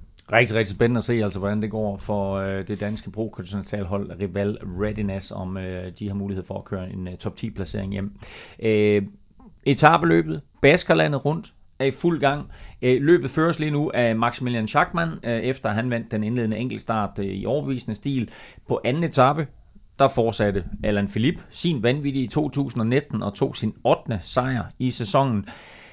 Jakob Fuglsang har klaret sig rigtig fint indtil videre. Han er blevet nummer 16 på enkeltstarten og nummer 12 på den første rigtige etape. Øh, og i den samlede stilling, der fører Schachmann altså med 5 sekunder foran eller Philippe, 10 sekunder foran Kwiatkowski, og så er Fuglsang nummer 12 samlet 42 sekunder efter. Altså, jeg sidder sådan lidt og tænker, kan Fuglsang vinde det her? Ej, jeg tror, det er sådan lidt... Øh, han har lige haft en lille pause her, efter vi, øh, han egentlig, det vi snakker om sidst med, at han i det oprindelige program skulle have kørt Flandern rundt, og så blev det lidt for meget. Han var nødt til at få en pause, fordi han simpelthen havde kørt, næsten kørt for godt i, i den første mm, halvdel. Det fik vi jo forudset jo. Det forudsagde, det forudsagde vi jo. Ja. Og, øh, og, og der tror jeg nu, det er sådan lidt den her, nu skal han tilbage igen og varme lidt op hen mod Ardennerne og, og, og næste fase af sæsonen. Så jeg, jeg vil faktisk blive lidt overrasket over, hvis han, han stryger helt til tops lige præcis i det ja, her løb. Også fordi, at i Baskerlandet, der plejer det at være sådan de her rigtig stejle øh, stigninger. Mm. Også sådan nogle gange lidt korte, men der er selvfølgelig også nogle, nogle der er lidt længere, men, men det er sådan for, for lidt mere punch-typer, ikke? Øh, som Ale Philippe eller Kwiatkowski. Øh, men og så skal han jo bruge det som en, som en forberedelse op til Ardennerne. Mm. Hey, der blev det Hvilket de andre jo også skal, men... Jamen, jeg, altså, jeg havde håbet, nu, nu talte vi ham op og ja, så videre, ikke? og det her, det er et, et af de her korte etabeløb, hvor, øh, hvor, hvor vi kan, lidt kan, kan håbe, at han viser sig frem, og med den form, han har vist, der kunne vi da håbe på noget lidt mere. Men okay, fair nok, hvis det er, Ej, der, nej, hvis nej, det er der, jo, så kan man tage fat i en anden dansker, ikke? Fordi øh, vi har også Mikkel Honoré med. Ja, det må man sige. Og øh, på anden etape, som, som sådan, altså giftig etape, der bliver vundet, som sagt, af Alan Philippe, der sidder han med i første gruppe, mm. og øh, vi kan jo godt tillade os at kalde det der for, for sådan lidt en, en forsinket hashtag Velropa-effekt. Jeg vil sige, det er det mest forsinkede øh, i forhold til, at han nærmest øh, lå, med en af de lå med 42 i feber lige ja. efter, vi havde snakket med ham nede i Australien. Jo, det var, det var helt vildt godt at se, se ham deroppe, ikke? og det er altså en meget, meget eksklusiv gruppe af rytter, hvis man ser på, hvem der, hvem der lå i, i blandt der, og det, det, det, var, det var virkelig dejligt at se, og vi ved jo godt, at han har det der niveau, ikke? Og, og vi ved jo, at uh, unge danskere, der kommer til Quickstep, de åbenbart godt kan gøre det godt. Ja. så vi kan da bare håbe, at det bliver gennembrud nummer to for, for en ung dansker på Quickstep inden for meget kort tid. Det må man sige, øh, og øh, apropos øh, unge danske gennembrud, så øh, var der i lørdags, altså apropos også øh, Rival Readiness, så var de til start i øh, det, der hedder Volta Limburg, øh, og her der blev Alexander Kamp øh, bedste rytter for Rival på en 15. plads, men han blev apropos det her med talent, overgået af Rasmus Guldhammer fra Timorao, øh, der blev bedste dansker på femtepladsen. Stefan, jeg tænker tilbage på, på Rasmus Guldhammer, og så tænker jeg et, øh, et talent, som vi talte en hel del om for en del år siden. Hvad er mm. der sådan sket med ham siden da? Øh, jamen for lige at tage den øh, fra bunden og bare lige gennemgå den hurtigt, så, så Rasmus Guldhammer, han var jo et kæmpe talent som jo var klart den bedste dansker, vi havde, som, som valgte alle de her ungdomsløb, og så røg han til HTC Columbia, som var det største løb dengang. Øh, største og, hold. Ja, største hold, undskyld. og, øh, og, og, og altså, det virkede som om, han ikke rigtig kunne, kunne altså han var for ung simpelthen til at, til at flytte til udlandet, og, og til at køre de her store løb, og det her hårde pres. Og så valgte øh, Rasmus Guldhammer så egentlig at, at stoppe med at cykle, Øh, og, øh, og efterfølgende, så, så gik der jo et års tid, så, så kom han sådan lidt tilbage, og så begyndte han sådan at genstarte sin karriere, og har vundet øh, mange store løb og lavet mange gode resultater, men i og med, at han ligesom, han, han gik ligesom den der med, at han kommer op på det høje niveau, og så stopper. Det er ikke noget, som, som de store hold synes er så fedt. Mm. Øh, og så har det været svært for ham at sådan bryde rigtig igennem, fordi så altså skal han med med sparke døren ind øh, derfra. Ja. Ikke? øh, og sådan blevet, blevet lidt ældre nu, øh, som, øh, som jo også er sådan, bliver sværere og sværere. Han er 30 bliver. nu, ikke? Ja, og, ja. Øh, og så, så så det jo ud som om, at han skulle lave det helt store gennembrud, øh, og vandt jo øh, for, for, hvad hedder det, var det for forrige år, tror jeg, han vandt øh, nogle store løb, øh, og gjorde det rigtig godt. Og så brækkede han sgu ryggen, øh, Nej, det, det er rigtigt, hvad hedder det, det sidste vinter, øh, på en, øh, på en træningslejr, på, hvor de var ude at køre, eller ikke, bare en træningssamling i, i Jylland, så hvor de var ude at køre noget cross, så styrter han, og så brækker han øh, rygvivler, og, øh, ja. og måtte bære korset, og, og havde lang tid af cyklen, som, som ødelagde øh, hans sidste sæson der i sidste år. Øh, så ekstremt ærgerligt, men, men, det, men han viser nu, at, at han er tilbage, mm. øh, og, øh, og jeg glæder mig til at se Rasmus Guldhammer, fordi han er, ja, han er enormt god, enormt stærk, når han rammer sit topniveau. Men for lige at holde fast i det her, fordi vi talte om, om de her to unge drenge, som bliver et og to i, i Flandern rundt, øh, William Blume og, og Tobias Lund Andresen. Og så taler vi om, jamen altså, vi ved selvfølgelig ikke, hvor, hvor deres karriere ender, men hvad er det, som er forskellen, Stefan, sådan rent mentalt, på nogle af de her unge drenge, som kommer til at klare sig godt, og så måske en øh, fyr som Rasmus Guldhammer, som måske i en for ung alder kommer ud, eller måske ikke har det der mentale, der kræves. Hvad er det sådan helt præcis? Kan du sætte nogle ord på det, der sådan helt præcis kræves for at tage skridtet fra at være en god ungdomsrytter og et godt talent til at også blive en stor international stjerne? Øh, jamen, øh, jeg tror, at, at, at først og fremmest så er det, at, at, øh, at man har mere talent, øh, altså fordi der er stor forskel på, og, og få det maksimale ud af sit, sit juniortalent, og så og bære det videre, og stadig have flere gear og træde op. Det er ikke altid kroppen katte, det er ikke altid hovedkatte. Øh, og så er det også der, når, når du så, altså fra juniorklassen, så rykker du op i seniorklassen, og så får du helt sikkert øh, på puklen der, og, og det handler ligesom hele tiden om at, at, at give den et nyk mere hvert år, øh, og hele tiden fortsætte, og så være klar til at tage de chancer, der er. Øh, og, men mentalt, jeg tror, det meste er det mentale aspekt i det, at, at øh, man skal være klar til at tage de der øh, tæsk, som der kommer, øh, og man skal ikke blive slået ud af det, og man skal, man skal med årene blive en hårdere og hårdere negl. Altså, som, som juniorrytter er man ikke den hårdeste. Øh, det tror jeg godt, øh, altså det tror jeg godt, de selv finder ud af undervejs, at der er også nogen, der, der er bedre end de selv er, ikke? og det handler bare hele tiden om at, om at kunne give op.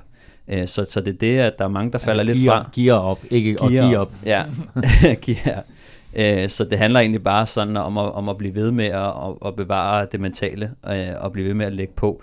Fordi der er mange, der også kommer op på et vist niveau, og så begynder de sådan lidt at coaste, uden de ved det. Altså det ved man jo aldrig selv, om man coaster. Nogle gange så tror man, man giver den fuld spade, men det handler jo om at... Coaste, det er sådan, det er slappe lidt af, eller hvad? Eller? Ja, lige præcis. Altså hvor man tror, man har, man har kørt nogle gode træningspas, og det kan også være, at man har gjort det, men det er overhovedet ikke det samme som det, som de laver på Quickstep for eksempel. Altså hvor de, de er endnu hårdere. Så det handler om at finde ud af, hvad skal der til, og kan man selv give det, der skal til.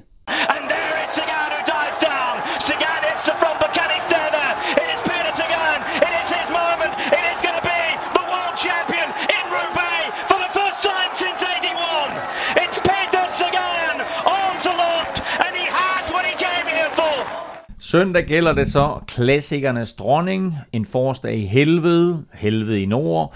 Kært monument har mange navne, men løbet vi taler om er naturligvis Paris-Roubaix.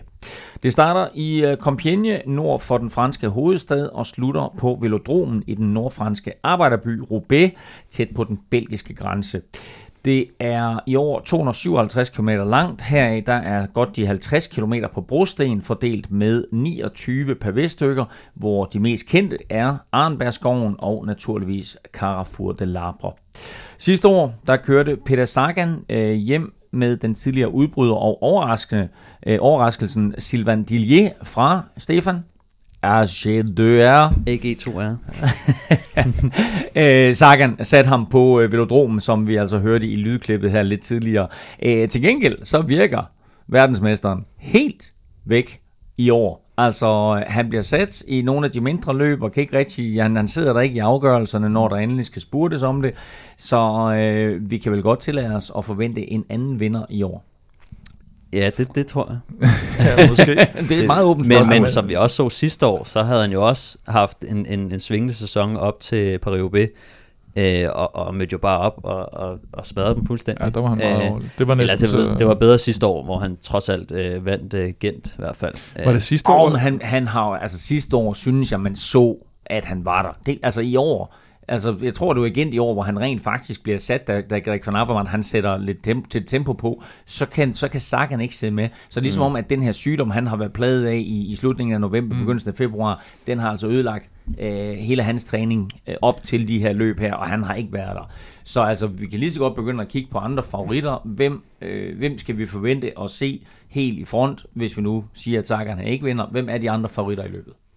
Øhm, jamen altså til at starte med, så kan vi jo, så kan vi jo sige uh, Sepp van Marke og, og Langefeldt, uh, som jo kommer fra EF med, med momentum lige nu. Uh, og så er der jo, uh, så er der jo selvfølgelig Christoph, som, uh, som har vundet uh, store løb i år. Uh, så er der uh, hele Quickstep-holdet med, med Stibar, Gilbert, Kasper Askren. Kasper Askren selvfølgelig er, jo- er jo med der også. Uh, Avermaet. Van Avermaet er der selvfølgelig. Uh, så er der... Uh, Fra, fra CCC. Ja, øh, så er der øh, Skyholdet, som, øh, hvor jeg tror rimelig meget på, på Luke Rowe, som, øh, som har gjort det rimelig godt. Det gjorde vi også i Flandern, jo, ikke? Ja, Han gjorde frem også Luke Rowe i Flandern, og så Ah, forsvandt han fuldstændig igen. ikke. Ja, men så synes jeg også, at øh, Van Barle var Dylan lige van Barle har overrasket. Jeg ved ikke, hvad Moscon han kan endnu. Mm. Øh, det er nok lidt for tidligt, øh, så, så jeg vil nok skyde på Luke Rowe og Dylan van Barle lige nu. Jeg har en lille fidus faktisk til, øh, til Degenkolb. Jeg synes, han har, Ja. han har været sådan lige ved at være der Mm. i nogle løb der. Der var også den, hvor de bliver... Hvor han faktisk bliver... Ender han med at blive toer i... Nu kan jeg ikke huske, hvad det var for et løb. Var det igen Wevelgem? Jeg kan lige prøve at se her. Hvor, øh, jo, for det var Kemmelberg, Jo, hvor han øh, ryger ja. på, ikke? Og, øh, og der kunne man se, at han, han manglede sådan lige det sidste. Mm. Øh, og, og har også sådan blevet sat lidt for tidligt i nogle andre løb. Ja. Ja. Men, øh, men Paris-Roubaix er jo, er jo Det flat. er hans løb, jo. Han vandt jo Og- også og- turetappen sidste år. Øh. Ja, og det, det, jeg, jeg kan godt forestille mig, at han lige får det til at spille. Men altså igen, vi har været inde på det før. Du kan være nok stor favorit, og så har du syv punkteringer og tre styrt. Ja, og så, Øh, så har han også holdet øh, til det, ikke? Med, Jo. med, med Jesper Støjven, øh, Edvard Tøjns og, øh, og Mads Mads Pedersen, Thomas, ja. som dog øh, har været ude at sige, at han har ikke helt samme fornemmelse i år, som Mm. han havde sidste år. Hvem har Øh, sagt det? Det har Mads sagt. Okay. Øh, så øh, så ja, det bliver spændende, men, men Jo. jeg tror også, at finder han øh, niveauet, så, så er han også med. Øh, Jeg kunne godt tænke mig at se Mads P. i, øh, i morgenudbruddet, faktisk. Fordi Ja. det netop i Paris-Roubaix er sådan lidt... Øh, en, en, en relativt god chance for, hvis du er en holdbar rytter, og du kommer med i morgenhugget, at så, så kan du godt nå langt. Vi har øh, otte danskere med i løbet, og for lige at gennemgå dem, så er det Mathieu Brechel, Magnus Kort, Kasper Askren, Lars Bak, Mads Wirtz, Asbjørn Krav, og så Kasper Pedersen og Mads Pedersen. Øh, lad os lige gennemgå dem kort. Vi har jo talt en del om Mati. Han har en lille chance, mm. øh, men hvad, hvad bliver hans primære rolle? Jamen, det bliver at være øh, vejkaptajn, kan man vel godt kalde det for, ja. med, den, med den rutine, han har for, for Langefelt. Måske Sepp van Marke, hvis, hvis han er kommet sig. Øh, Astana med Magnus Kort. Hvad bliver hans rolle? Jamen, hvad var det, han sagde også noget med, at han, han har aldrig rigtig fået det til at spille i, øh, i Roubaix, Nej. og øh, jeg- kunne også godt forestille mig, at han måske gerne vil ud, for han vil, han vil i hvert- fald gerne undgå positionskampene, det ved vi. Så han skal ikke sidde og, og, og kæmpe op foran, øh, når de kører ind i Arnbergskoven. Så enten så skal han sidde og gemme sig og håbe på, at, at, at han sniger sig med, eller også så skal han ud og opsøge, opsøge nogle ting. Ja, jeg tror, at det, måske et morgenudbrud er måske for, for, for lort for ham at egentlig at køre. Ja, det er jo, og det, det er også svært at komme i. Var det ikke det, han sagde, han havde prøvet jo, jo, det er en time eller to svært. eller sådan noget? Altså, det, det, det, er noget, som man ikke tænker over, når man ja. sidder og ser cykelløb. Det er, hvor intens kampen er for at komme i udbrud, og det er ikke bare sådan noget, der bliver givet væk. I hvert fald ikke i det her løb. Det er det måske nogle gange i nogle mindre løb, hvor det er sådan lidt, ja, pisse bare afsted. Mm. De her løb, der er der kamp om det. Og faktisk så var der jo en af vores gæster, der havde fornøjelsen af at sidde ved siden af Lars Mikkelsen på vej hjem nede fra, øh, fra Flandern. Altså i flyet? I flyet. Og, øh, og han sagde jo så, det er jo selvfølgelig ikke til citat, men man kan godt sige sådan generelt, at Lars var ikke sådan overvældet af begejstring over deres klassikerhold i den her sæson. Altså mm. det, det, det materiale, han har arbejdet med, hvis du ser på, på den trup, de har, altså i forhold til EF for eksempel, der har de jo en rigtig så. De har lidt Ballerini, der kan lidt, og fræse, der kan lidt. Og, men der er virkelig langt mellem snapsen, ikke? Og, og Magnus, der så øh, der, der døjer lidt med, med, med det med positionskampen. Og så, så vil jeg faktisk lige sige, at øh, nu sagde jeg godt nok 8, men Jonas Gregor figurerer. ja. Jamen, han figurerer faktisk Jamen, ja, ja, ja, på, sjov, den, på den officielle startliste ja, for ja, Astana. Den er mhm. ikke officiel, øh, tror jeg endnu, ah, men, men det, det var sjovt, fordi Kim han sagde det i går, og så, så tænkte jeg, fuck mand, så skrev jeg til Jonas det, og siger, det kan ikke være rigtigt. skal du køre øh, Paris nu? Ja. For jeg har skrevet med ham tidligere, ja. og han, jeg ved, at han skal køre Tour of Turkey her om mm. en uges tid. Og så var han bare sådan, nej, hvad fanden snakker du om? og sådan, du står på, øh, på, på listen her, og så var han sådan, nej, det skulle han ikke. Det, så det var, det var ikke øh, helt så officielt. Så den skal tages lidt med forbehold, den, øh, ja, den liste. Tages. Ja. Men altså, vi, vi er sådan rimelig sikre på de andre øh, kanoner her, og den største kanon, vel sagtens lige nu, øh, lidt overraskende, er Kasper Askren. Hvad, hvad får han lov til? Ja, det er sgu svært at sige. Altså, vi kan jo kun håbe, at han får lov til, og, og, og, og, så, og så bliver det den der balance mellem netop, at han skal jo ikke køre på præcis samme måde i Flandern, fordi det får han ikke lov til, og det, det, det kan man næsten heller ikke ramme det igen. Og han skal heller ikke køre den der traditionelle måde, fordi det passer måske ikke så godt til ham, så de skal finde sådan en eller anden midt imellem, hvor de, hvor de giver ham lidt, fordi nu har han trådt op, og de er også nødt til at give ham noget kredit, og ja. sige, nu har du vist det her, så nu smider vi dig bare tilbage i rollen. Det kan ja, de heller det, ikke. Det, der sker, det er, at... Det, der sker, okay, ja, men nu, nu, kommer, siger, nu, nu, nu, nu bryder jeg det ned for jer. Ja. Det, der sker, det er, at øh, han kommer bare til at træde foran de andre hjælperyttere. Så vi kommer til at se Seneschal, Ilio Kajse og Tim de Klerk gøre hovedarbejdet. Mm. Derefter, så tror jeg, at du har øh, Kasper Askren og Yves Lampard som de næste. Det er ikke sikkert... Så han får mere sådan en Maggi-rolle på Quickstep, kan man sige. Ja, jeg altså, tror bare, du ved, hvor at han har tidligere været startet som måske den første til mm. at arbejde sammen med Tim de Klerk, ja. så lægger de ham lige et par positioner længere bagud og siger, vi gemmer dig lige til lidt, længere, lidt senere i løbet. Mm. Så han kommer stadig til, jeg tror stadig, han kommer til at lave noget af, af arbejdet, men jeg tror også, de kommer til at sige, de siger, okay, vi sender altså lige... Øh, vi sender lige de andre tre hjælpere før dig, mm. og så får du lige lov til at spare dig lidt mere, så gemmer vi dig til lidt senere i cykelløbet, hvor han så kan få en, en også en, en slags hjælperolle, men, men nu har vi jo set, øh, hvor holdbar han er. Øh, han kan godt få lov at køre med et udbrud, måske efter Arnbergsskoven for eksempel, mm. og, og figurere som det her. Øh, de kan jo godt lide at sende sådan en rytter ud, øh, i, i et lidt tidligt udbrud, sætte de andre under pres, og øh, hvor de andre så kan sidde på dæk og sidde og lure lidt på de andre øh, mm. favoritter. Det er jo deres taktik, og de har jo brugt øh, Bob Jungels øh, på samme måde, så jeg tror, Askren kan måske begynde at, at få sådan en rolle, hvor han kan få lov til at køre med i, i det første udbrud, og, og, så, øh, og så som de andre kan bruge som sådan en mm. øh, forpost, hvor de ikke skal men, føre. Men, men, men tør de andre hold bare lade Askren køre nu? Ja, det tror jeg. Altså med den holdbarhed, han har vist. Det kommer, det kommer helt på, an på gruppen. Du, men, det kom, øh, ja, og det kommer an på, hvor langt du er udefra. Altså du ser det jo selvfølgelig som en større trussel, jo tættere du er på målet. Altså hvis, mm. hvis han vælger at køre hjernedødt ja. langt udefra, så er det klart, så kan det godt være, at nogen siger, held og lykke. Øh, og så, øh. Han kommer ikke til at køre før Arnbergsskoven. Mm. Jeg tror, men, men derefter, så, så er der krig, og så tror jeg, at øh, så tror jeg, Askren, jeg tror, han får lov til at gemme sig til efter Arnbergsskoven, og så kan det være, at han skal enten føre og prøve at splitte øh, lortet, eller også så, skal han, øh, så kan han måske få lov at køre med i et, i et tidligt udbrud øh, mm. med, med et par, ikke de helt store favoritter, det tror jeg ikke på, men, men hvis der kører en gruppe med, altså, med, med altså, en Astana-mand øh, hister her, sådan en Grostef eller et eller andet, så tror jeg godt, han kan få lov at, at køre med der. Og, ja. 86-årig Lars Bak er, er med igen. Øh, det er Michael Valgren til gengæld ikke for Dimension Data, så det her det er vel et spørgsmål om, at de kører for Edvald Borsson Hagen. Ja, det, det vil jeg også tro. Ja. Det, det er nok det bedste bud. Så han er øh, i, den grad hjælprytter Lars Bak. Det vil være øh, Han meget er tidligere, ja, Lars er jo blevet, Ja, ja, blev han han- femmer eller sådan Ja, ja, noget. i- det er Ja, han, ja. men altså, det var også dengang, ikke? Det Jo, var jo. 40 år siden. Han blev sidst i Flandern rundt, i øvrigt. altså af dem, der gennemførte. Ja. Jo, Han, han, lukkede, han lukkede led, ja. Det Åh, gjorde han også. Han var også øh, sidste mand over Kvartemont. øh, Okay. Inden, øh, Nå. Ja, det viser, det viser faktisk øh, klasse, Ja. ja. synes jeg, at han alligevel at han tænker, at jeg gennemfører gennemføre den, ja. Ja. Og han får lov at gennemføre, det er ikke alle, der gør det jo. Mads Wirtz er med i Paris-Roubaix. Hvad skal vi forvente af ham? Jamen, han øh, sparede sig jo lidt i Flandern rundt, og var ikke med i Flandern for netop at, at, at køre Roubaix, og der har været store forventninger til ham netop til det løb. Han har, han har vundet den som junior, ikke? Har han vundet den to gange, eller hvad? Øhm, skal jeg Synes lige prøve at jeg, tjekke jeg op på det, mens du lige Ja. fortsætter med at en, snakke? en enkelt gang, kan det ikke passe? Jo, det kan godt være. Ja. Øhm, og der har ligesom været den der med, at øh, sådan agtig udtalelse med, en dag vinder han Paris-Roubaix og sådan noget, og det er jo sikkert også et helvedes pres at have, have Mm. ned Ja. over sig, ikke?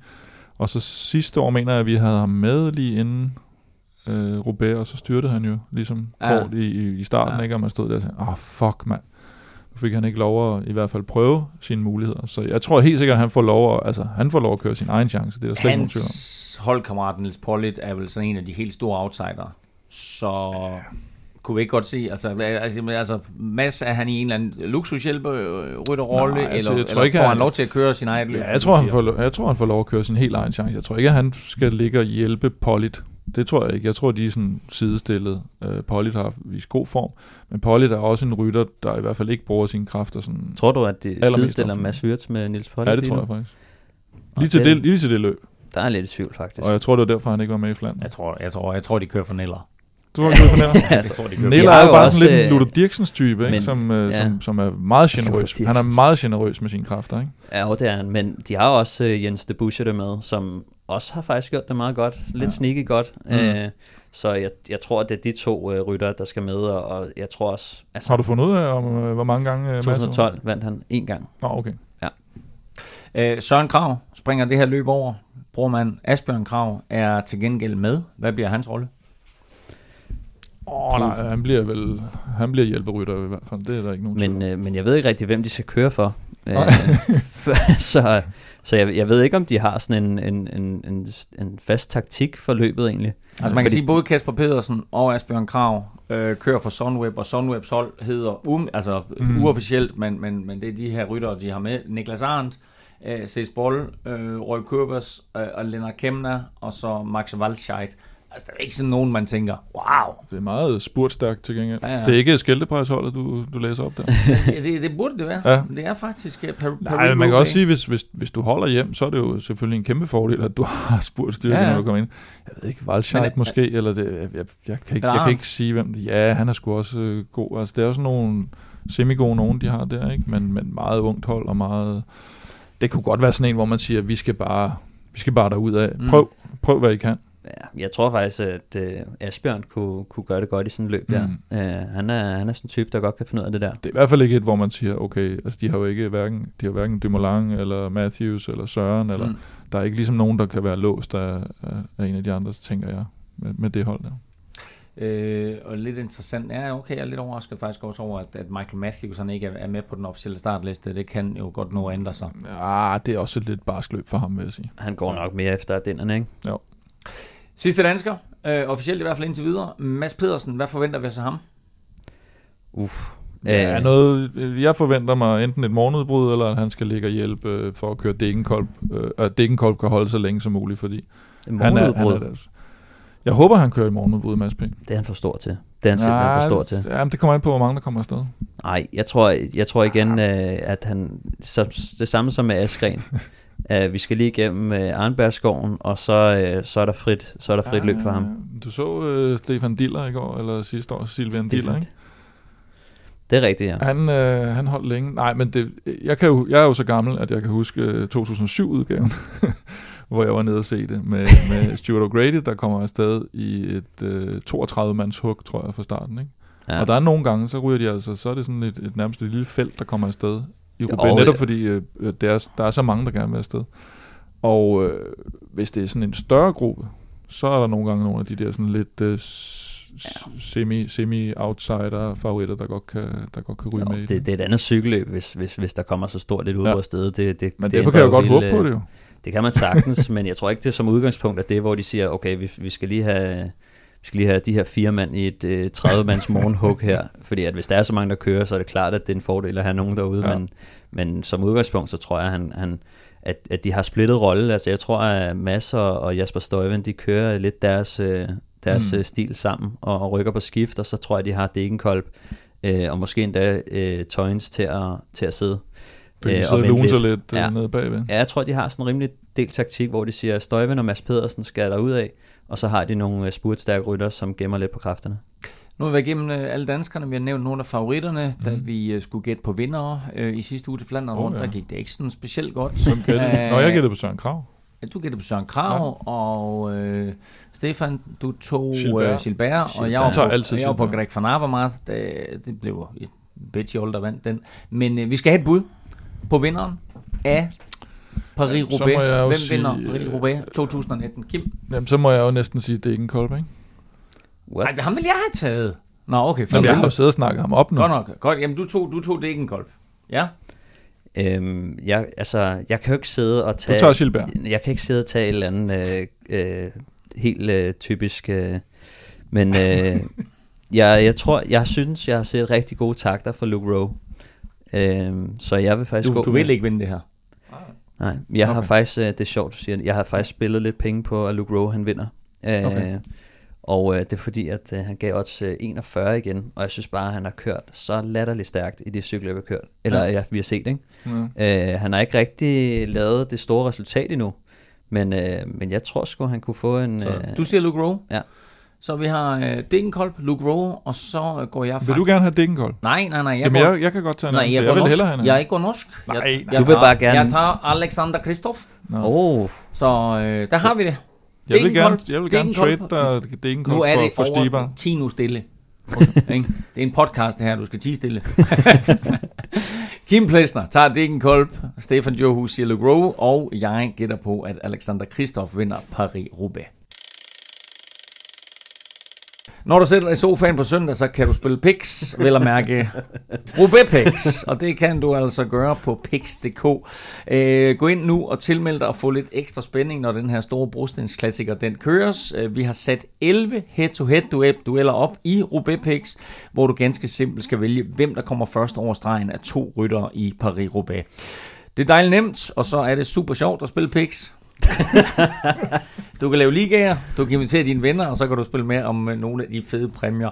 Øh, lad os lige løbe de her øh, 11 øh, matchups, eller 11 dueller igennem, og jeg skal sige, at øh, efterhånden, som det står klart, hvem er danskerne, der ikke er med, så bliver de sådan pillet øh, ud af, af, af de her dueller en efter en. Men de 11 dueller, som øh, de ser ud lige nu, hedder Magnus Kort mod John Degenkolb. Øh, Kim, der skal du nærmest tage Nej, der skal Degenkolb. jeg tage Degenkolb.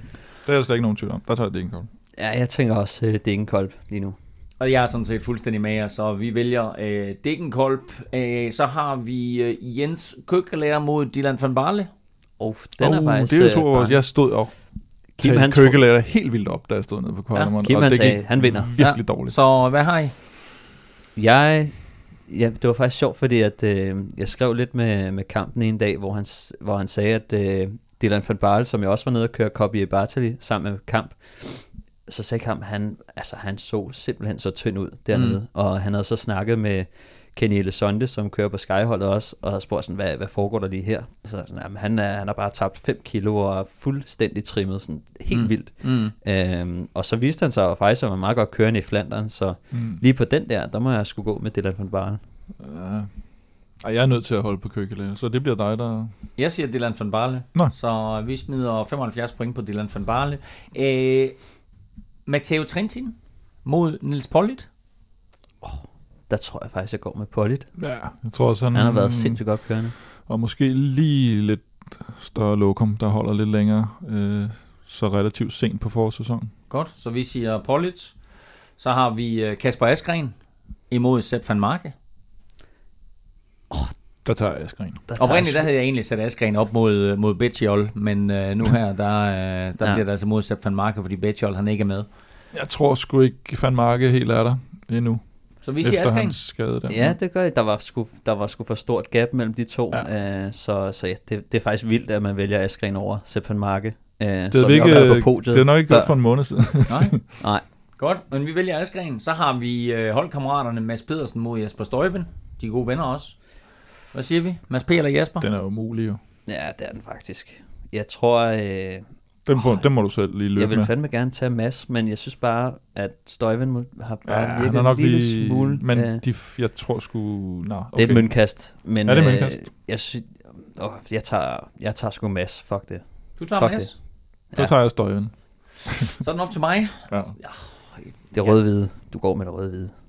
Ja, de, de kører rødt og hvidt. Drake jo.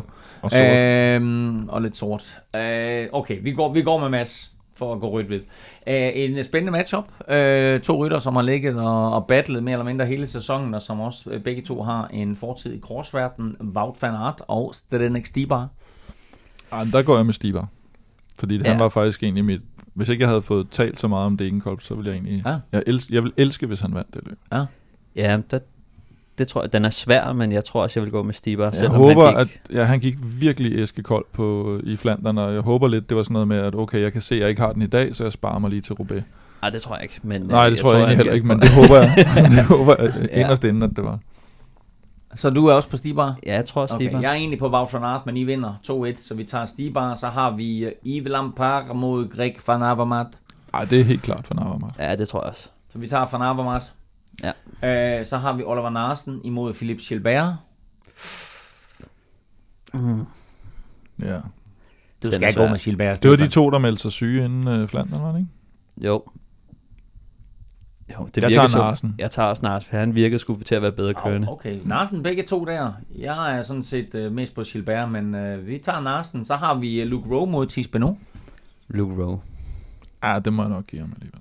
Den tager du også? Ja. Oh, der havde jeg taget Benoit. Nå, okay. Og så den sidste store matchup. Det er den forsvarende mester Peter Sagan imod Alexander Kristoff.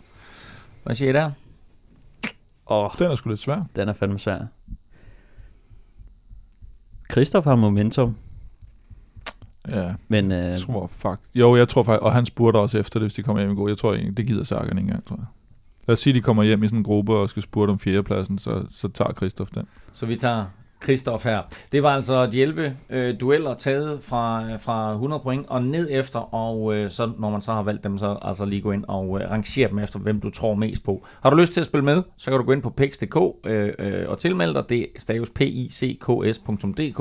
Du kan også finde den liga, der hedder Velropa Pix, og spille mod andre velropæere. Øh, og så må jeg jo sige, at den opmærksomme lytter hørte, at Nicky Terpstra ikke var med øh, her, og det var han selvfølgelig ikke, fordi han styrtede øh, ret brutalt i Flandern rundt. Slap heldigvis uden brud, men med en hjernerystelse, men Nick Terpstra stiller altså ikke til start i årets Paris-Roubaix. Vi har en, øh, et lille hængeparti, der hedder Quizzen, og øh, spørgsmålet var jo ganske simpelt, nemlig hvilken rytter, eller hvilken nationalitet havde den rytter, som vandt den allerførste udgave af Paris-Roubaix. Og jeg kan lige fortælle jer, at her i, i mellemtiden, der har jeg lige nået at tjekke op på årstal, og det første Paris-Roubaix blev kørt i 1896, altså ikke i 1903, som jeg sagde tidligere. Men øh, hvilken nationalitet havde den første rytter, og så gav jeg det lille hint, at den nation kun siden har haft én rytter, der har vundet Paris-Roubaix. Det står 7-5 i den her quiz indtil videre til øh, Kim Plesner sammenlagt. Stefan, du får lov til at svare først. okay. Og så de har vundet, den nation har vundet to gange. Alt i alt. Okay. Det, øh, det må være en, øh, en lille, et lille land. Nå, må det det? Det må Der det er jo jo. kun et svar i det pissequiz her. Øhm, så jeg vil gætte, øh, jeg gætter Luxembourg. Nå, det gør du alligevel. Ja. Godt. Så Stefan tager Luxembourg. Det gør jeg også. Øh, det kan du ikke. Du må tage noget andet. Du var ude i en søforklaring før med noget med Christoffs øh, bedstefar og sådan noget. Ja, men så, nej, det er Christ, ja, Christoph. Ham mekanikeren, Christoph Desimbelarte. Nå, Det er hans bedstefar, der har vundet. nå, Nej, ikke Alexander Christoph. nå okay. Nej, nej. Og det var Jamen, jo, det jo- et- jeg tror ikke, at det var noget, som, som lytterne fik med. Det var sådan uh, off. Jeg siger, ja, ja, Tysk, ja. jeg siger Tyskland. Du siger Tyskland. Ja, det lille, lille nation selvfølgelig. Ja. Ja. Ja. Øh, og, og jeg siger bare lige til dig, Kim. Tyskland, to sejre Hmm? i hvad? I, i over 100 år. Den, Oh. og så Degenkolb, ja. Så godt. Jamen, øh, det rigtige svar øh, er naturligvis Tyskland. Fordi Josef Fischer... Er det rigtigt? Er det Josef, rigtigt? Josef Fischer Er det rigtigt? Du er så Men- nem, mand. i 1896. Og, øh, og så skulle vi altså helt frem til 2015, før vi fik den næste tyske vinder, da John Degenkolb han øh, endnu en gang kunne træde, øh, eller, eller for Tyskland kunne træde øverst op på skamlen. Så to sejre til, øh, til Tyskland, og den første altså i det aller, aller første løb, og dermed så udvider Kim Plesner sin quizføring nu til 8-5. Stefan, øh, jeg tænker, du, du må altså lige op dig lidt her, herfra. Hvad fanden sker der? Tak til øh, alle, der har støttet Velropa podcast via tier.dk. Det sætter vi stor pris på. Husk, at du også skal støtte os på tier.dk. Beløbet er velfrit, og du donerer hver gang, vi udgiver en ny podcast.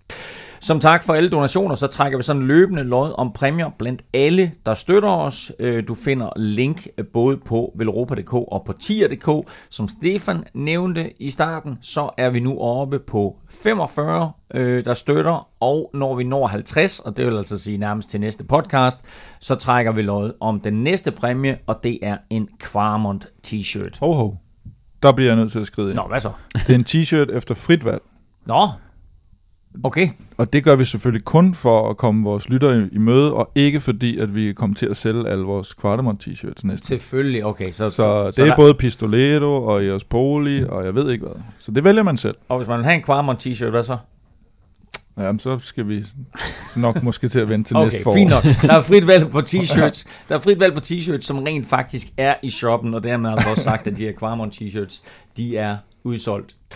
Der er øh, onsdagstræning i aften kl. 17, så øh, hører du det her, øh, og når du hører det færdigt inden kl. 17, så kom ned forbi øh, Villeuropa øh, Café. Det er altså en træning, der er åben for alle. Og Kim, det er jo ikke kun i aften, at øh, der er åbne træninger.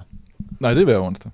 I sommerhalvåret. Præcis. Så øh, fra nu af og fremadrettet, så kan du altså komme ned og møde ligesindet, og har du ikke nogen at cykle med, eller vil du bare have nogle nye cykelvenner, eller har du været med før, så kom ned forbi Velropa Café kl. 17 på Frederiksberg og deltag i de her øh, onsdagstræninger.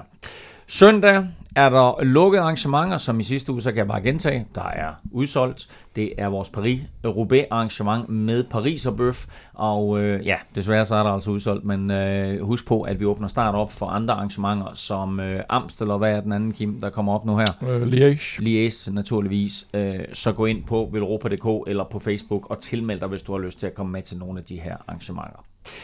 Kim Plesner og Velropa kan du følge på Twitter og på Instagram. Det sker på snablag Velropa. Stefan er at finde på, ste, øh, på snablag Stefan Djurhus, og undertegnet kan du følge alle steder på snablag NFL Meng. De her, øh, tak for sådan nogenlunde god ro og orden. Selv tak. Skal du hjem og spille Pix i weekenden, Stefan? Ja, det skal jeg. Sådan. tak for nu. Tak øh, fordi du lyttede med derude. Tak til vores sponsor Shimano. Alle, alle. Thank you.